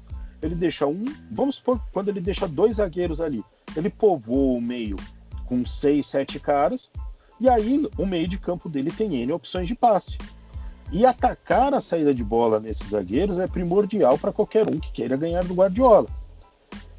O que o Solskjaer fez? Ele atacou a saída de bola dos zagueiros. Ainda que não fosse uma super marcação, inclusive o Martial, ele poderia ser a nova versão do filme O Morto Muito Louco. Nesse jogo ele correu pra caramba, ele tava o tempo todo lá em cima, correndo, marcando e espremendo essa linha de defesa do City. No que ele fez isso, ele obrigou com que os laterais do City retornassem para trabalhar na saída de bola e com que um dos volantes. O que aconteceu? Quando um dos volantes tiveram que sair, o United marcava mais alto e matou o meio de campo do City. Matou, ele simplesmente não teve jogada, não teve saída de bola. Aí você vai ver, o City teve 2, 3 chances ali realmente perigosas, mas a maior parte delas foram as tais o que é chamado de chance conduzida. Ou seja, o cara, quando ele vai chutar, tá todo mundo marcado e o cara só tem chute para um único lugar para dar, que aí facilita a vida do goleiro. A única chance que eu vi que realmente foi fora de controle foi aquela do Mahrez, que ele chutou ali meio cruzado e ficou por pouco, o Gabriel Jesus não pegou e não botou para dentro. Mas fora isso, o United ele teve o controle do jogo, apesar de não ter o controle da bola. E essa é uma característica que para muitas pessoas é estranha, porque na cabeça do torcedor, do jornalista brasileiro, você só tem o controle do jogo quando você tem o controle da bola, e isso não é verdade. O United ele atacava os espaços de uma forma que ele simplesmente anulou o City totalmente, ao ponto de acabar tendo feito o primeiro gol e depois, posteriormente, no momento que o City estava meio desarrumado ali na defesa, ele chegou e ele fez o segundo gol. E o caminho para se vencer o City é esse. Qualquer time que quiser isso, que fizer isso, vai ter uma superioridade muito grande contra eles, porque o ataque deles está muito improdutivo. Quem está produzindo é o meio de campo deles, é a defesa, mas o ataque deles está fraquíssimo essa temporada. E a informação, Guto, Martial e Luke Shaw fizeram testes antes dos jogos no vestiário para saber se iam jogar. E provavelmente jogaram no sacrifício. O Rashford está jogando sacrifício, e que o Klopp não citou. Lindelof também está jogando sacrifício, porque ele também tem uma lesão nas costas. Fechou, gente. Podemos ir para a pergunta surpresa? Podemos. Fechou. Eu vou pedir o Alex aqui, que o Alex está com a pergunta. Calma aí, que eu vou pedir para vocês silenciar os microfones e depois, se estiver ouvindo, aí fala, tô ouvindo. Aí o Alex vai parar e depois vai continuar. Tá bom, Alex? Tá bom. Vê aí se todos vão estar ouvindo. Coloca aí no início. Tá. Pessoal, tudo bem? Ouviram? Perfeitamente. Sim. Fechou, tranquilo. Fechou. Ouvi de boa. Eu vou contextualizar aqui. Eu convidei o querido narrador, jornalista do canais Extreme, Gustavo Ribeirão. Não sei se vocês conhecem, mas ele narra a Premier League na DAZN. Então, chamei ele aqui para mandar uma pergunta para vocês. Vejam só que coisa maravilhosa. E ele mandou essa pergunta aqui e uma coisinha a mais para vocês. Fechou? Alex, manda bala. Oi, pessoal, tudo bem? O Guto me chamou para participar com vocês, para mandar uma pergunta, para gerar um debate. E eu queria falar sobre o Tottenham, porque é um time que, assim como na temporada passada, nesta 2020-2021, me frustrou um pouquinho. Eu esperava que o time fosse conseguir brigar mais em cima ali da tabela. Mas agora parece que as coisas estão voltando a se encaixar, o Bale tá voltando a jogar bem, o Dele Alli, quem sabe, encaixa uma boa sequência. Para mim, o time contratou bem para as laterais, principalmente. Tem um bom meio campo, um bom ataque. Tem o Harry Kane, que para mim é um dos melhores atacantes do mundo na atualidade. Então, acho que agora pode vir uma sequência aí para o time ainda beliscar um top 4. Eu ainda acredito que o Tottenham consegue chegar ali em cima, consegue uma boa sequência para, quem sabe, chegar para uma vaga na Champions League. Um abração para vocês, um abraço para o Alex, que faz aniversário hoje, torcedor do Portsmouth. Que o time te dê mais alegrias aí a partir de agora, tá bom? Um abraço pra vocês, legal participar aqui. Tchau. Olha.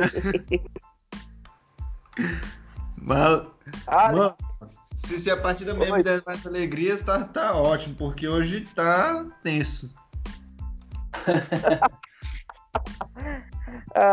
Alex, o que você acha disso tudo aí? Vamos por ordem alfabética aqui, tá bom, gente? Manda ver. Tá, então vamos lá. Cara, eu tô muito surpreendido com... Desculpa, Alex, todos sabem, né, quem é o Gustavo Ribeirão, né? Ah, eu sei. Sim. Ah, tá. Sim. Ah, fechou. Valeu, Alex. Pode continuar, desculpa. Tá bom. Então, cara, o Tottenham eu tô olhando de uma forma mais positiva. Eu acho que o Gareth Bale ele finalmente se encontrou assim, mesmo não tendo campo de golfes em Madrid. Aí agora no Tottenham, eu diria que naqueles gols lá que ele fez no Burnley, se não me engano,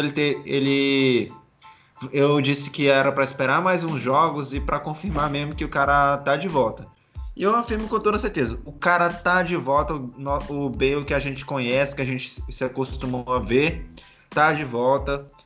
O Harry Kane tá com números impressionantes de ridículos dentro dos Spurs.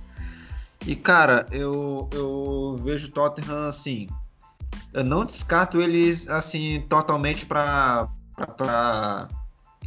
ligas europeias, Mas assim, eu acho que para Champions League ela vai ter um certo trabalho maior.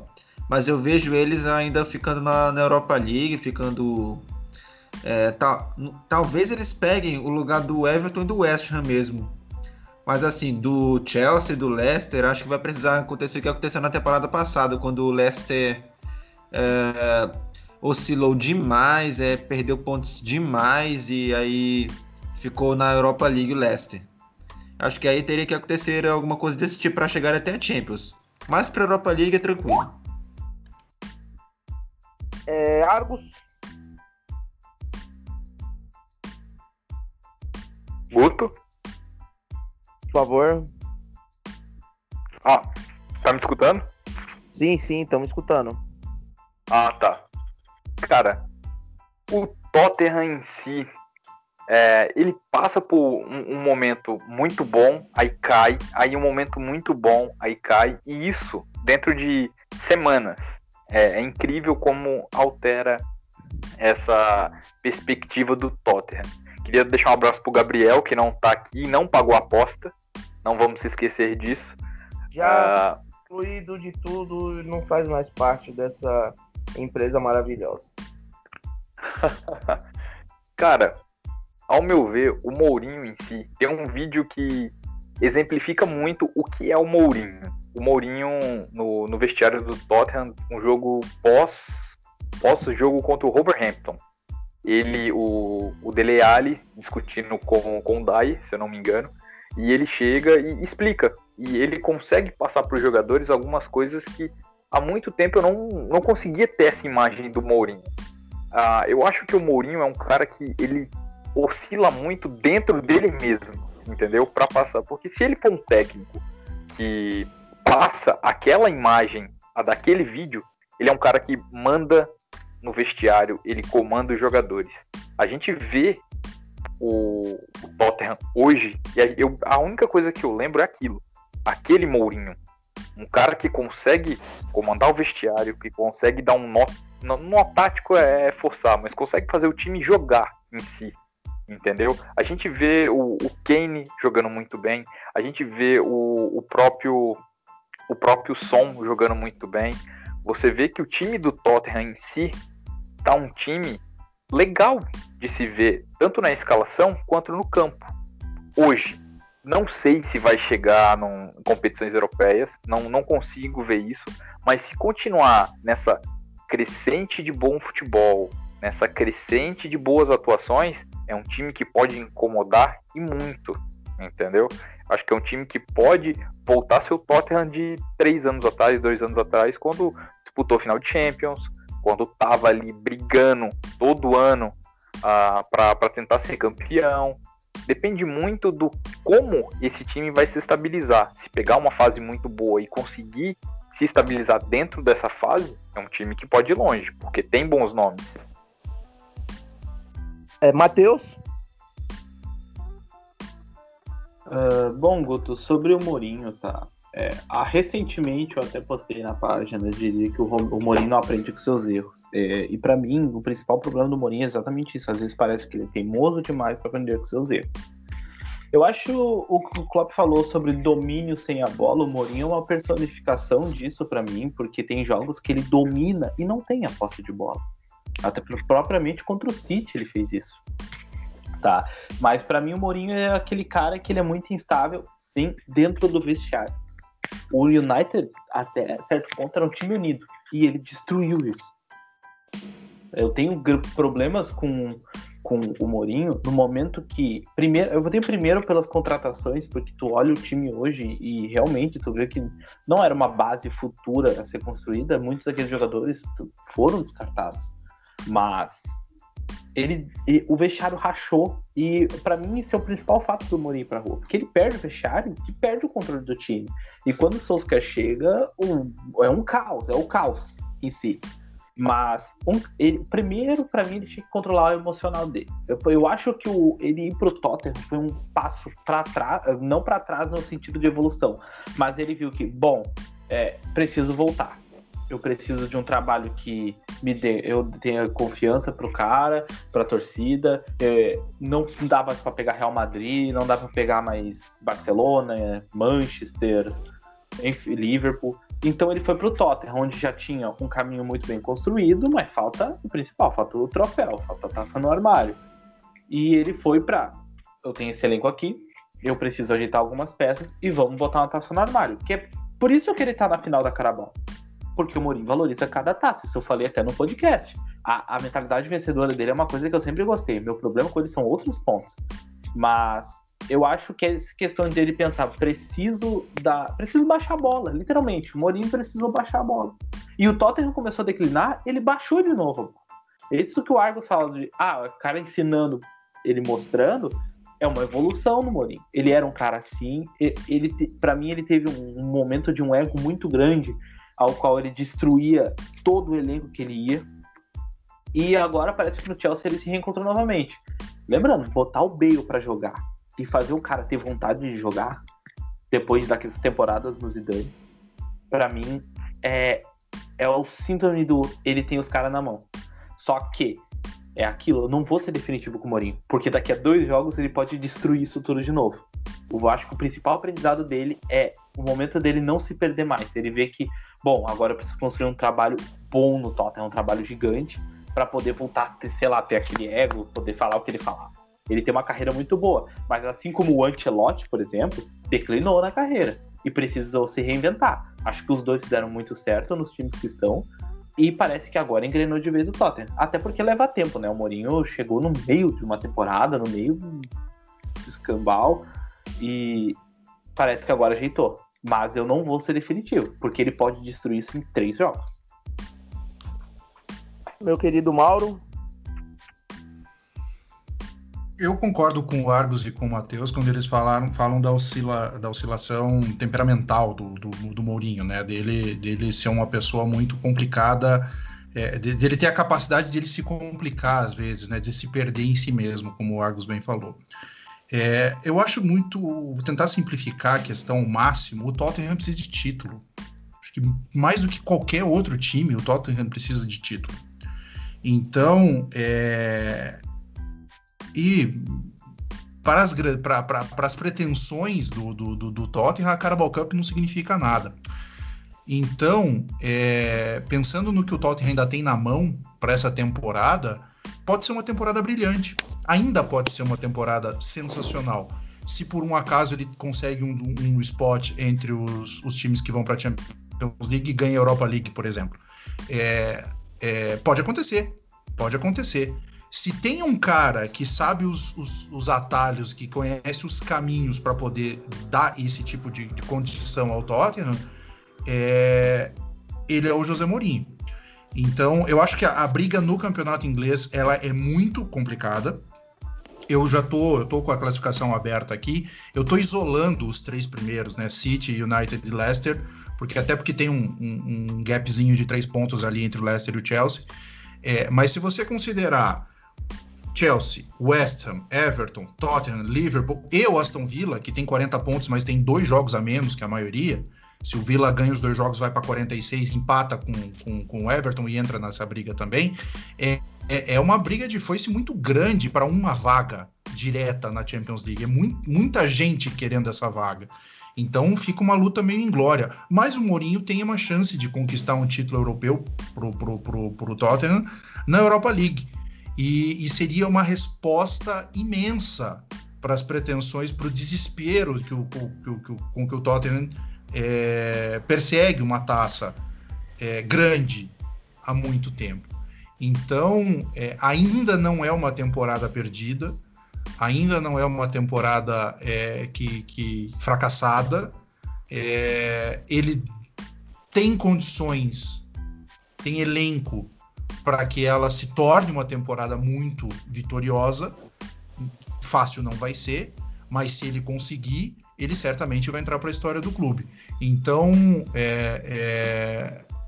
o Tottenham precisa, a resposta que o Tottenham precisa dar é o passo a mais para a gente justificar a presença deles no tal do Big Six, que a gente chama, que é conquista, né? Você só ter dinheiro e o melhor estádio do mundo ainda não é suficiente. Precisa de taça no armário.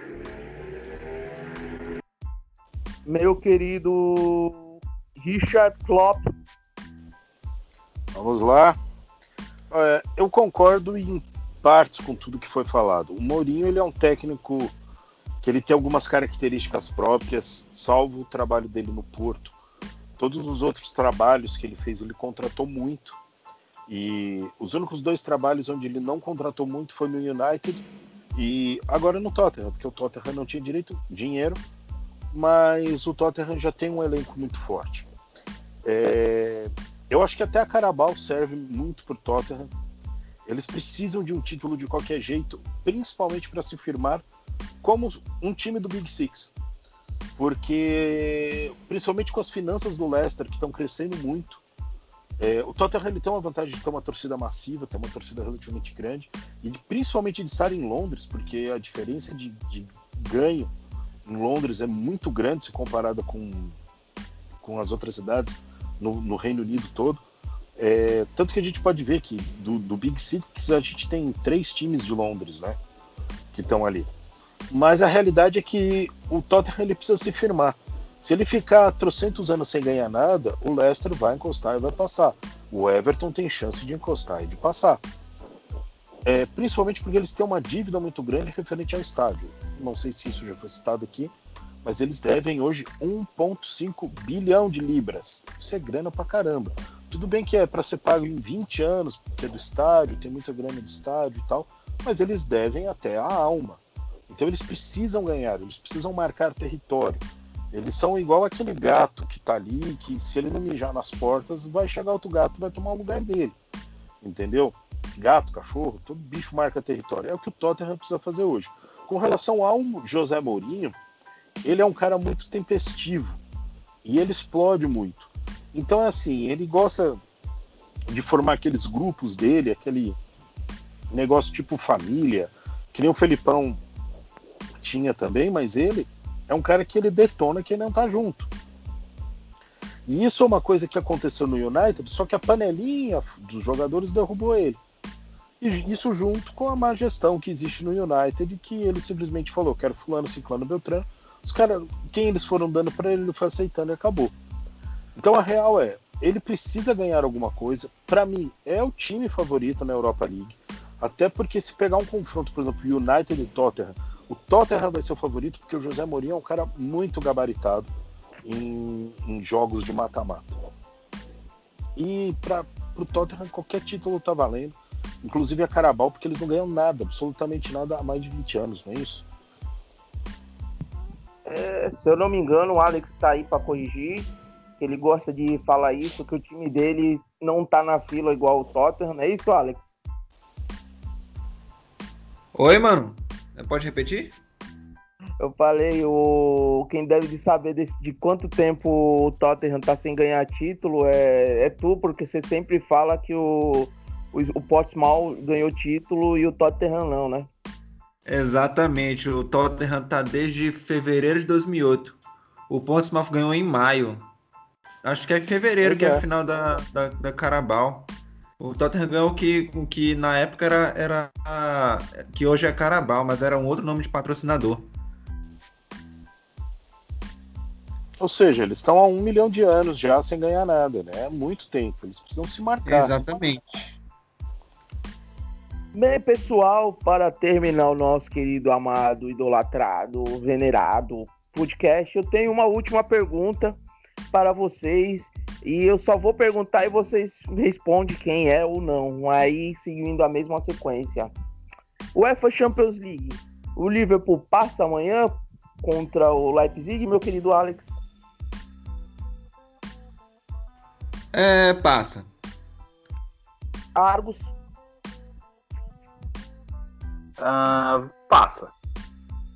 Matheus? Não. Mauro? Passa sem susto. Richard? Não passa. Eu acho que passa. Então temos 2 contra 1, 2, 3, 6, 4. E agora indo pro outro lado, o Manchester City passa do Mönchengladbach, meu querido Alex? Passa com tranquilidade. Argos? Passa tranquilo. Matheus? Passa tranquilo devido à estabilidade do Mönchengladbach. Mauro? Passa sem susto. Richard Claw? Não só passa como goleia. Pode se preparar amanhã para um 5, 6, 7 a 0. E agora, indo talvez para o jogo mais irregular e mais inesperado, vamos para Chelsea e nosso querido Atlético de Madrid. Alex. Olá. Nossa, eu tô tão perdido que eu esqueci qual que é o time. Ixi, ai meu Deus do céu. É Chelsea e Atlético de Madrid. Ah, Chelsea. O Chelsea passa. Argos. Eu acho que passa. Se jogar certinho, passa.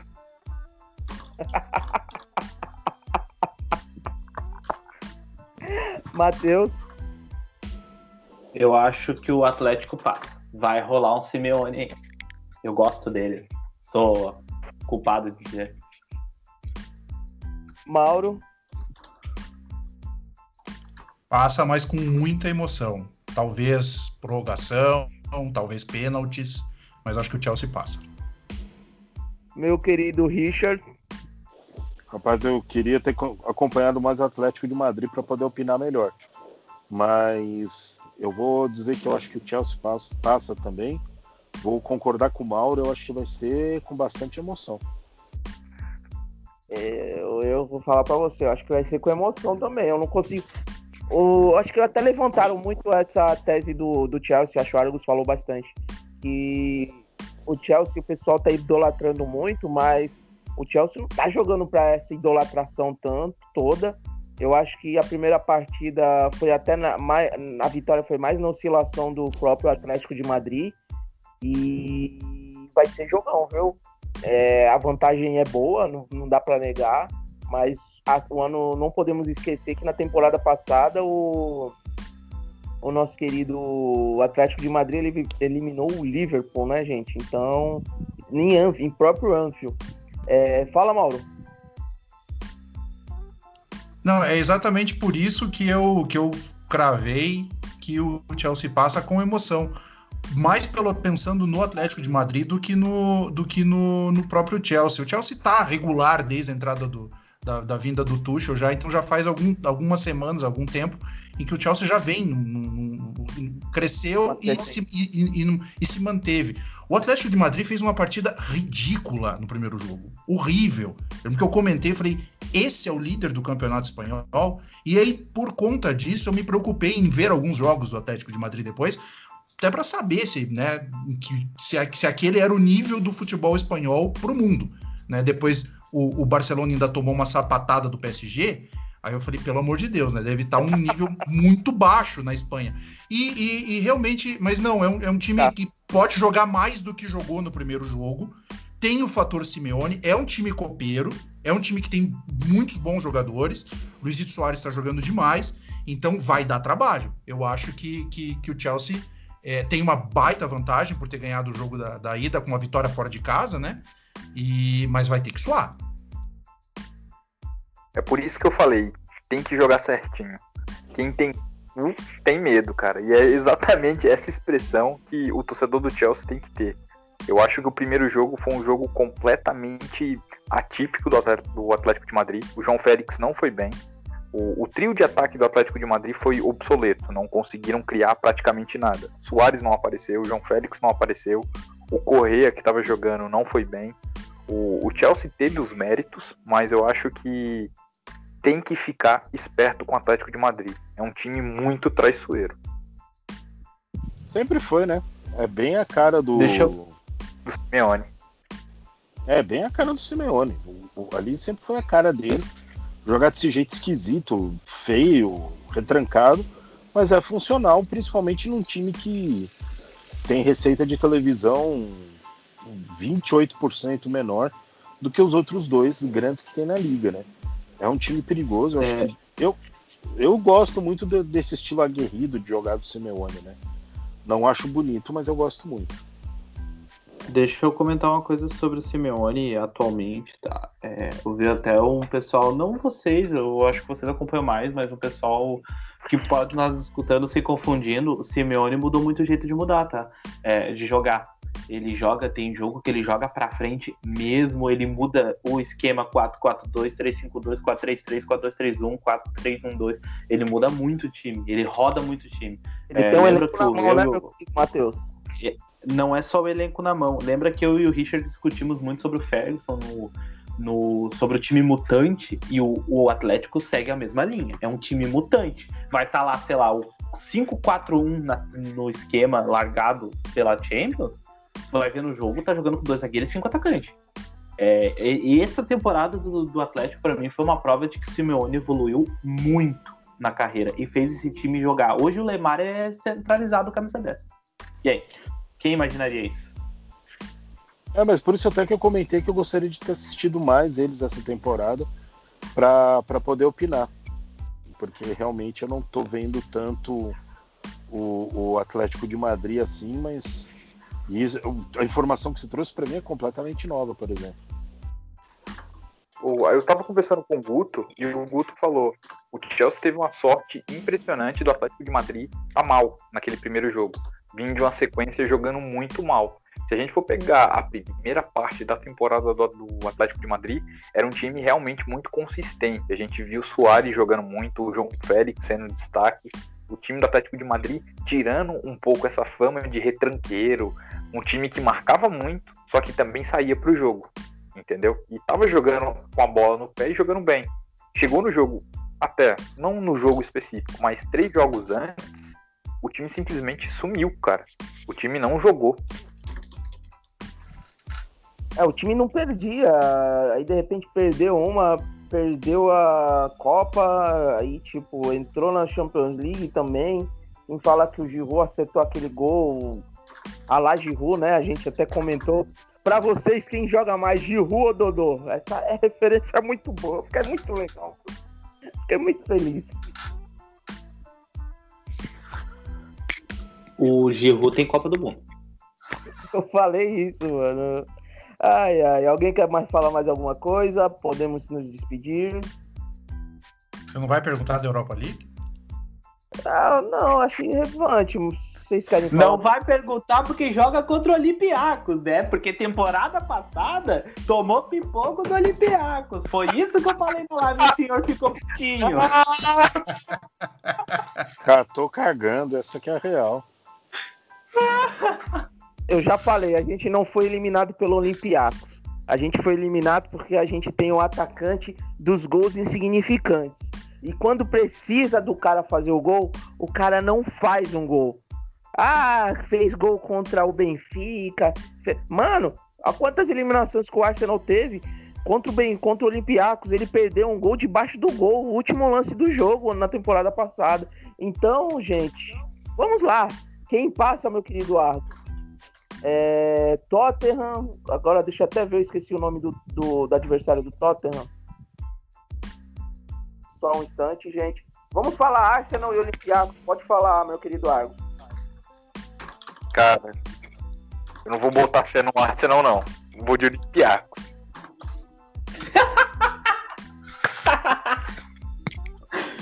Eu amo Argos, é por isso que eu amo Argos. Pode falar, Matheus. Não, sobre Arsenal e Olympiacos, vai dar Olympiacos de novo. Fé no Olympiacos. Fé no Olympiacos. Mauro. Com o mesmo requinte de emoção do Chelsea, o Arsenal passa. Meu querido Richard. Arsenal. Eu acho assim. Pode ser meio hipocrisia, mas vocês vão entender. Não tem como um time da Premier League perder para um time grego.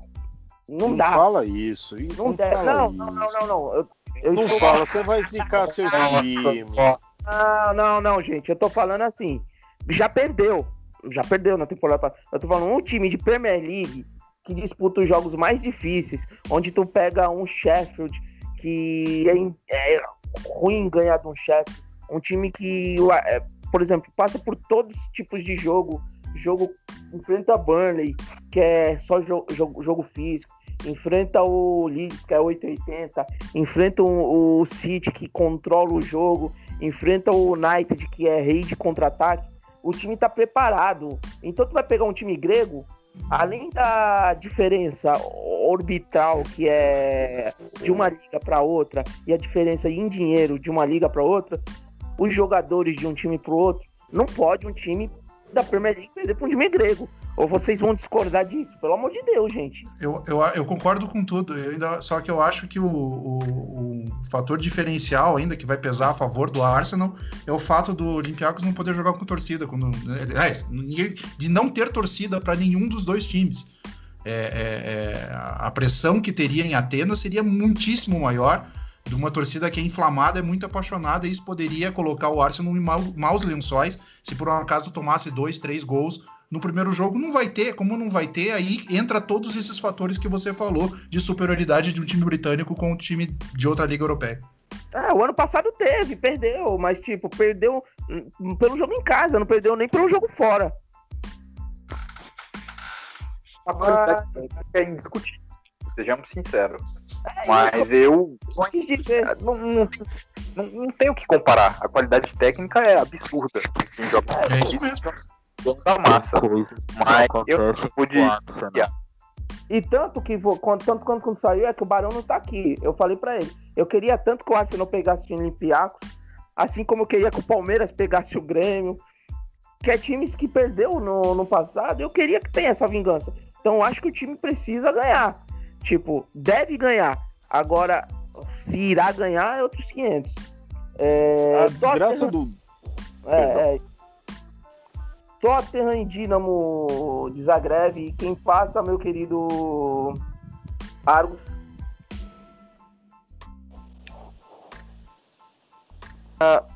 Guto, eu tô pensando aqui, cara.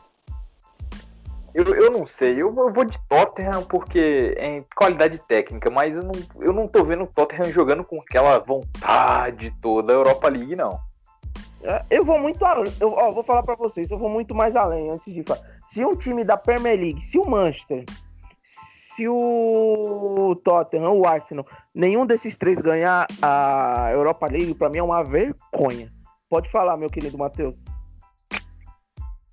Passa o Tottenham. Infelizmente, passa o Tottenham. Mauro? Tottenham sem dificuldade nenhuma. Klopp. Spurs. E eu acho que vai passar os agressos, que eu quero ver o bicho pegar. Tô brincando, cara, eu não sei se assistiram os últimos jogos do Tottenham na Europa League. Infelizmente, eu perco meu tempo assistindo jogo ruim. Cara, o Tottenham é estranho, cara. É estranho. É completamente diferente o Tottenham da Europa League. O cara Tottenham da Premier League merece muito mais minutos. Joga muito aquele cara. Tem feito gols. Mas vamos lá pro confronto mais esperado. Muita gente tá falando que é o confronto de Champions League na Europa League. Mas vamos lá, meu querido Argos. Quem passa, Milan ou Manchester United? O jogo é na onde? Acho que... alguém sabe aí? Eu acho que é em Manchester primeiro, não é isso? Não pode ter jogo na Inglaterra, não. Não tem essa parada aí. Então, enfim, se vira aí, meu querido Argos. Cara, o United vai acabar passando pela qualidade, o momento em si, tudo é melhor que o Milan, né? Só que o Milan é o Milan, né, cara? A camisa do Milan ainda pesa, e pesa muito, eu acho. Vai ser um jogo legal de se ver, mas eu vou de United. Matheus? Eu vou dizer uma coisa, o Milan é muito bem treinado e tal, mas eu vou te dizer que o Solskjaer vai doutrinar esse jogo. Passa o United. Mauro? Milan com gol do Ibra. O Ibra não joga o primeiro jogo. O Ibra não joga o primeiro jogo e é dúvida pro segundo. Isso é o que eles querem. Fala, meu querido Richard. O cara tão com o cu na mão.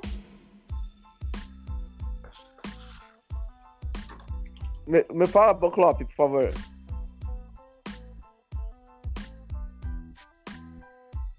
Alguém tá ouvindo o Klopp ou... Ninguém escuta o Klopp. Não. Klopp. Vixe! Kloppinho. O que aconteceu? Ele respondeu. Não, só o Alex falou. Então ninguém tá ouvindo Klopp. Klopp, ninguém tá conseguindo te ouvir, Klopp. Tenta falar agora que eu silenciei o teu microfone. Agora fala pra ver. Alguém tá ouvindo? Não, nada. Não. Escreve, nada. Escreve que a gente fala. Eu acho que Klopp... Pode falar, Aro. Eu acho que o Klopp vai falar United, acho que é óbvio, mas eu tenho uma ressalva desse jogo. O time do Milan tá vindo jogando bem, por incrível que pareça. Eu acho que o United vai suar um pouco a camisa pra passar do Milan. O Milan teve uma decaída depois do jogo contra o Clássico. Um jogo antes contra o Clássico. O Milan tem problemas de elenco. Então, é o mesmo problema do United. Aí deu uma decaída, perdeu a... Como que eu posso falar? A liderança da Série A Team. Aí vem oscilando, igual o Matheus falou, alguns nomes, por exemplo. Tá, faz tempo que o Ibra não tá jogando, já tem alguns jogos, então... Informação, Guto, desculpa te cortar. Theo Hernandes, Çalhanoğlu, Rebić e Ibra provavelmente estão fora do jogo. Aí tá, praticamente o time deles, né? O Rebić, o Ibra... Praticamente o time titular. Decisão Klopp... tem 180 minutos. Klopp consegue falar agora? Vamos ver? Gente, eu não sei o que acontece com o Klopp. Alguém tá ouvindo o Klopp? Não. Não escutamos. Tenta sair atrás de novo. Querido Klopp, vamos ver, ele vai voltar já já. Estranho, né, gente? Mas eu acredito... Eu não sei, gente. É um confronto pra mim muito irregular, porque eu acho que os dois times oscilam demais. Klopp, vamos ver se a gente tá... Teste. Aê! Enrolamos para você falar. Agora, quem passa, meu querido Klopp? Muito obrigado. Eu acho que vai passar o United. 2 gols de pênalti do Bruno Fernandes.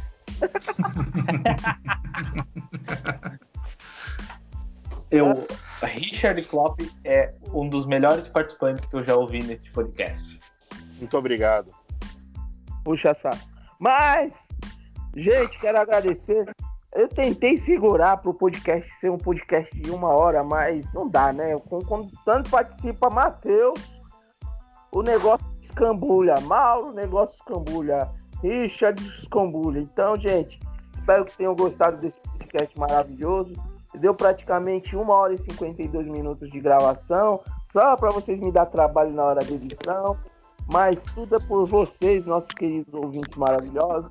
Quero agradecer o Argos. Valeu, Argos, pela presença. Obrigado mais uma vez. Que isso, Guto. Tamo aí pra que daí vier. O podcast, a conversa sempre é muito boa. A gente tem...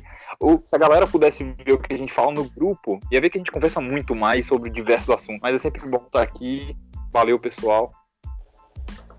Fechou. Valeu também, meu querido Matheus Bandeira Tudisco. Muito obrigado pela presença e tenha uma ótima semana. Eu que agradeço, Guto. Desejo a vocês uma ótima semana, nossos ouvintes uma ótima semana. E peço muito encarecidamente para nossos ouvintes escutarem esse podcast, principalmente os torcedores do Manchester. Abram a cabeça um pouco, escutem principalmente o que o Klopp fala. O Klopp é a voz da experiência sobre o United, acompanha muito mais tempo e... Tentem ver o Solskjaer além do resultado. Tudo que eu peço para o torcedor é só isso. Tentem ver que hoje o time não é a mesma coisa do que há 2 temporadas atrás. E escutem um pouco. Podem ser contra? Pode. Mas não deem para nós aquela assim, é sempre a mesma. É um entregador de colete. E é o único argumento.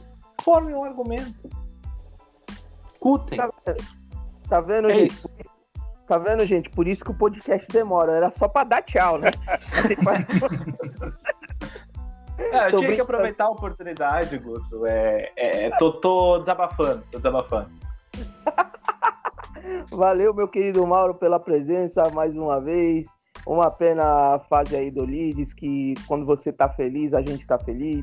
Mas uma boa semana, meu querido Mauro. Tamo junto. Aí, cara, se eu for depender da minha felicidade pelo Leeds United, eu não teria vivido nos últimos 20 anos, né? Mas Eu tô feliz só por estar disputando a Premier League depois de tanto tempo e disputando bem. Não posso ser hipócrita nesse ponto, né? Obrigado aos meus queridos colegas participantes do podcast. Boa semana para todos, boa semana para os nossos ouvintes. Até semana que vem. E agradecer também ao nosso querido... Oi, quem falou? O Mauro só fica feliz com o Lampa. É, vamos falar Lampa, ele abre um sorrisão. Só me deu alegria. E também agradecer ao nosso querido Richard Klopp, que é o Klopp genérico do Manchester United. Mais uma vez, obrigado, Richard, pela presença. Muito obrigado por você parar um tempinho aí e falar com a gente. Tamo juntasso e obrigado. É, mas genérico não. Genérico é o do Liverpool, tá? Eu sou o verdadeiro. Só pra deixar isso daí claro, tá bom? Galera, muito obrigado. Guto, obrigado mais uma vez. Obrigado ao Mauro, o Matheus, o Alex. Acho que eu falei o nome dele errado. É Alex. Então, Alex, desculpa. Deu bug do milênio aqui. Muito obrigado aí todo mundo. Obrigado aos ouvintes. Não esqueçam de seguir lá, MUFCBR, no Twitter. E sejam felizes aí. Um beijo do gordo pra todo mundo.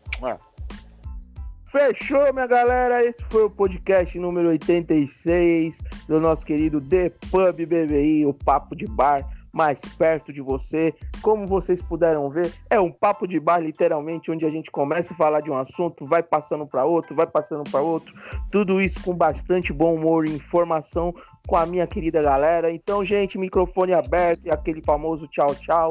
Tamo junto, obrigado mais uma vez, boas semanas a todos e tchau, abraço, moçada. Vamos, calção, vamos passar, pelo amor de Deus. Vambora, seus vermes.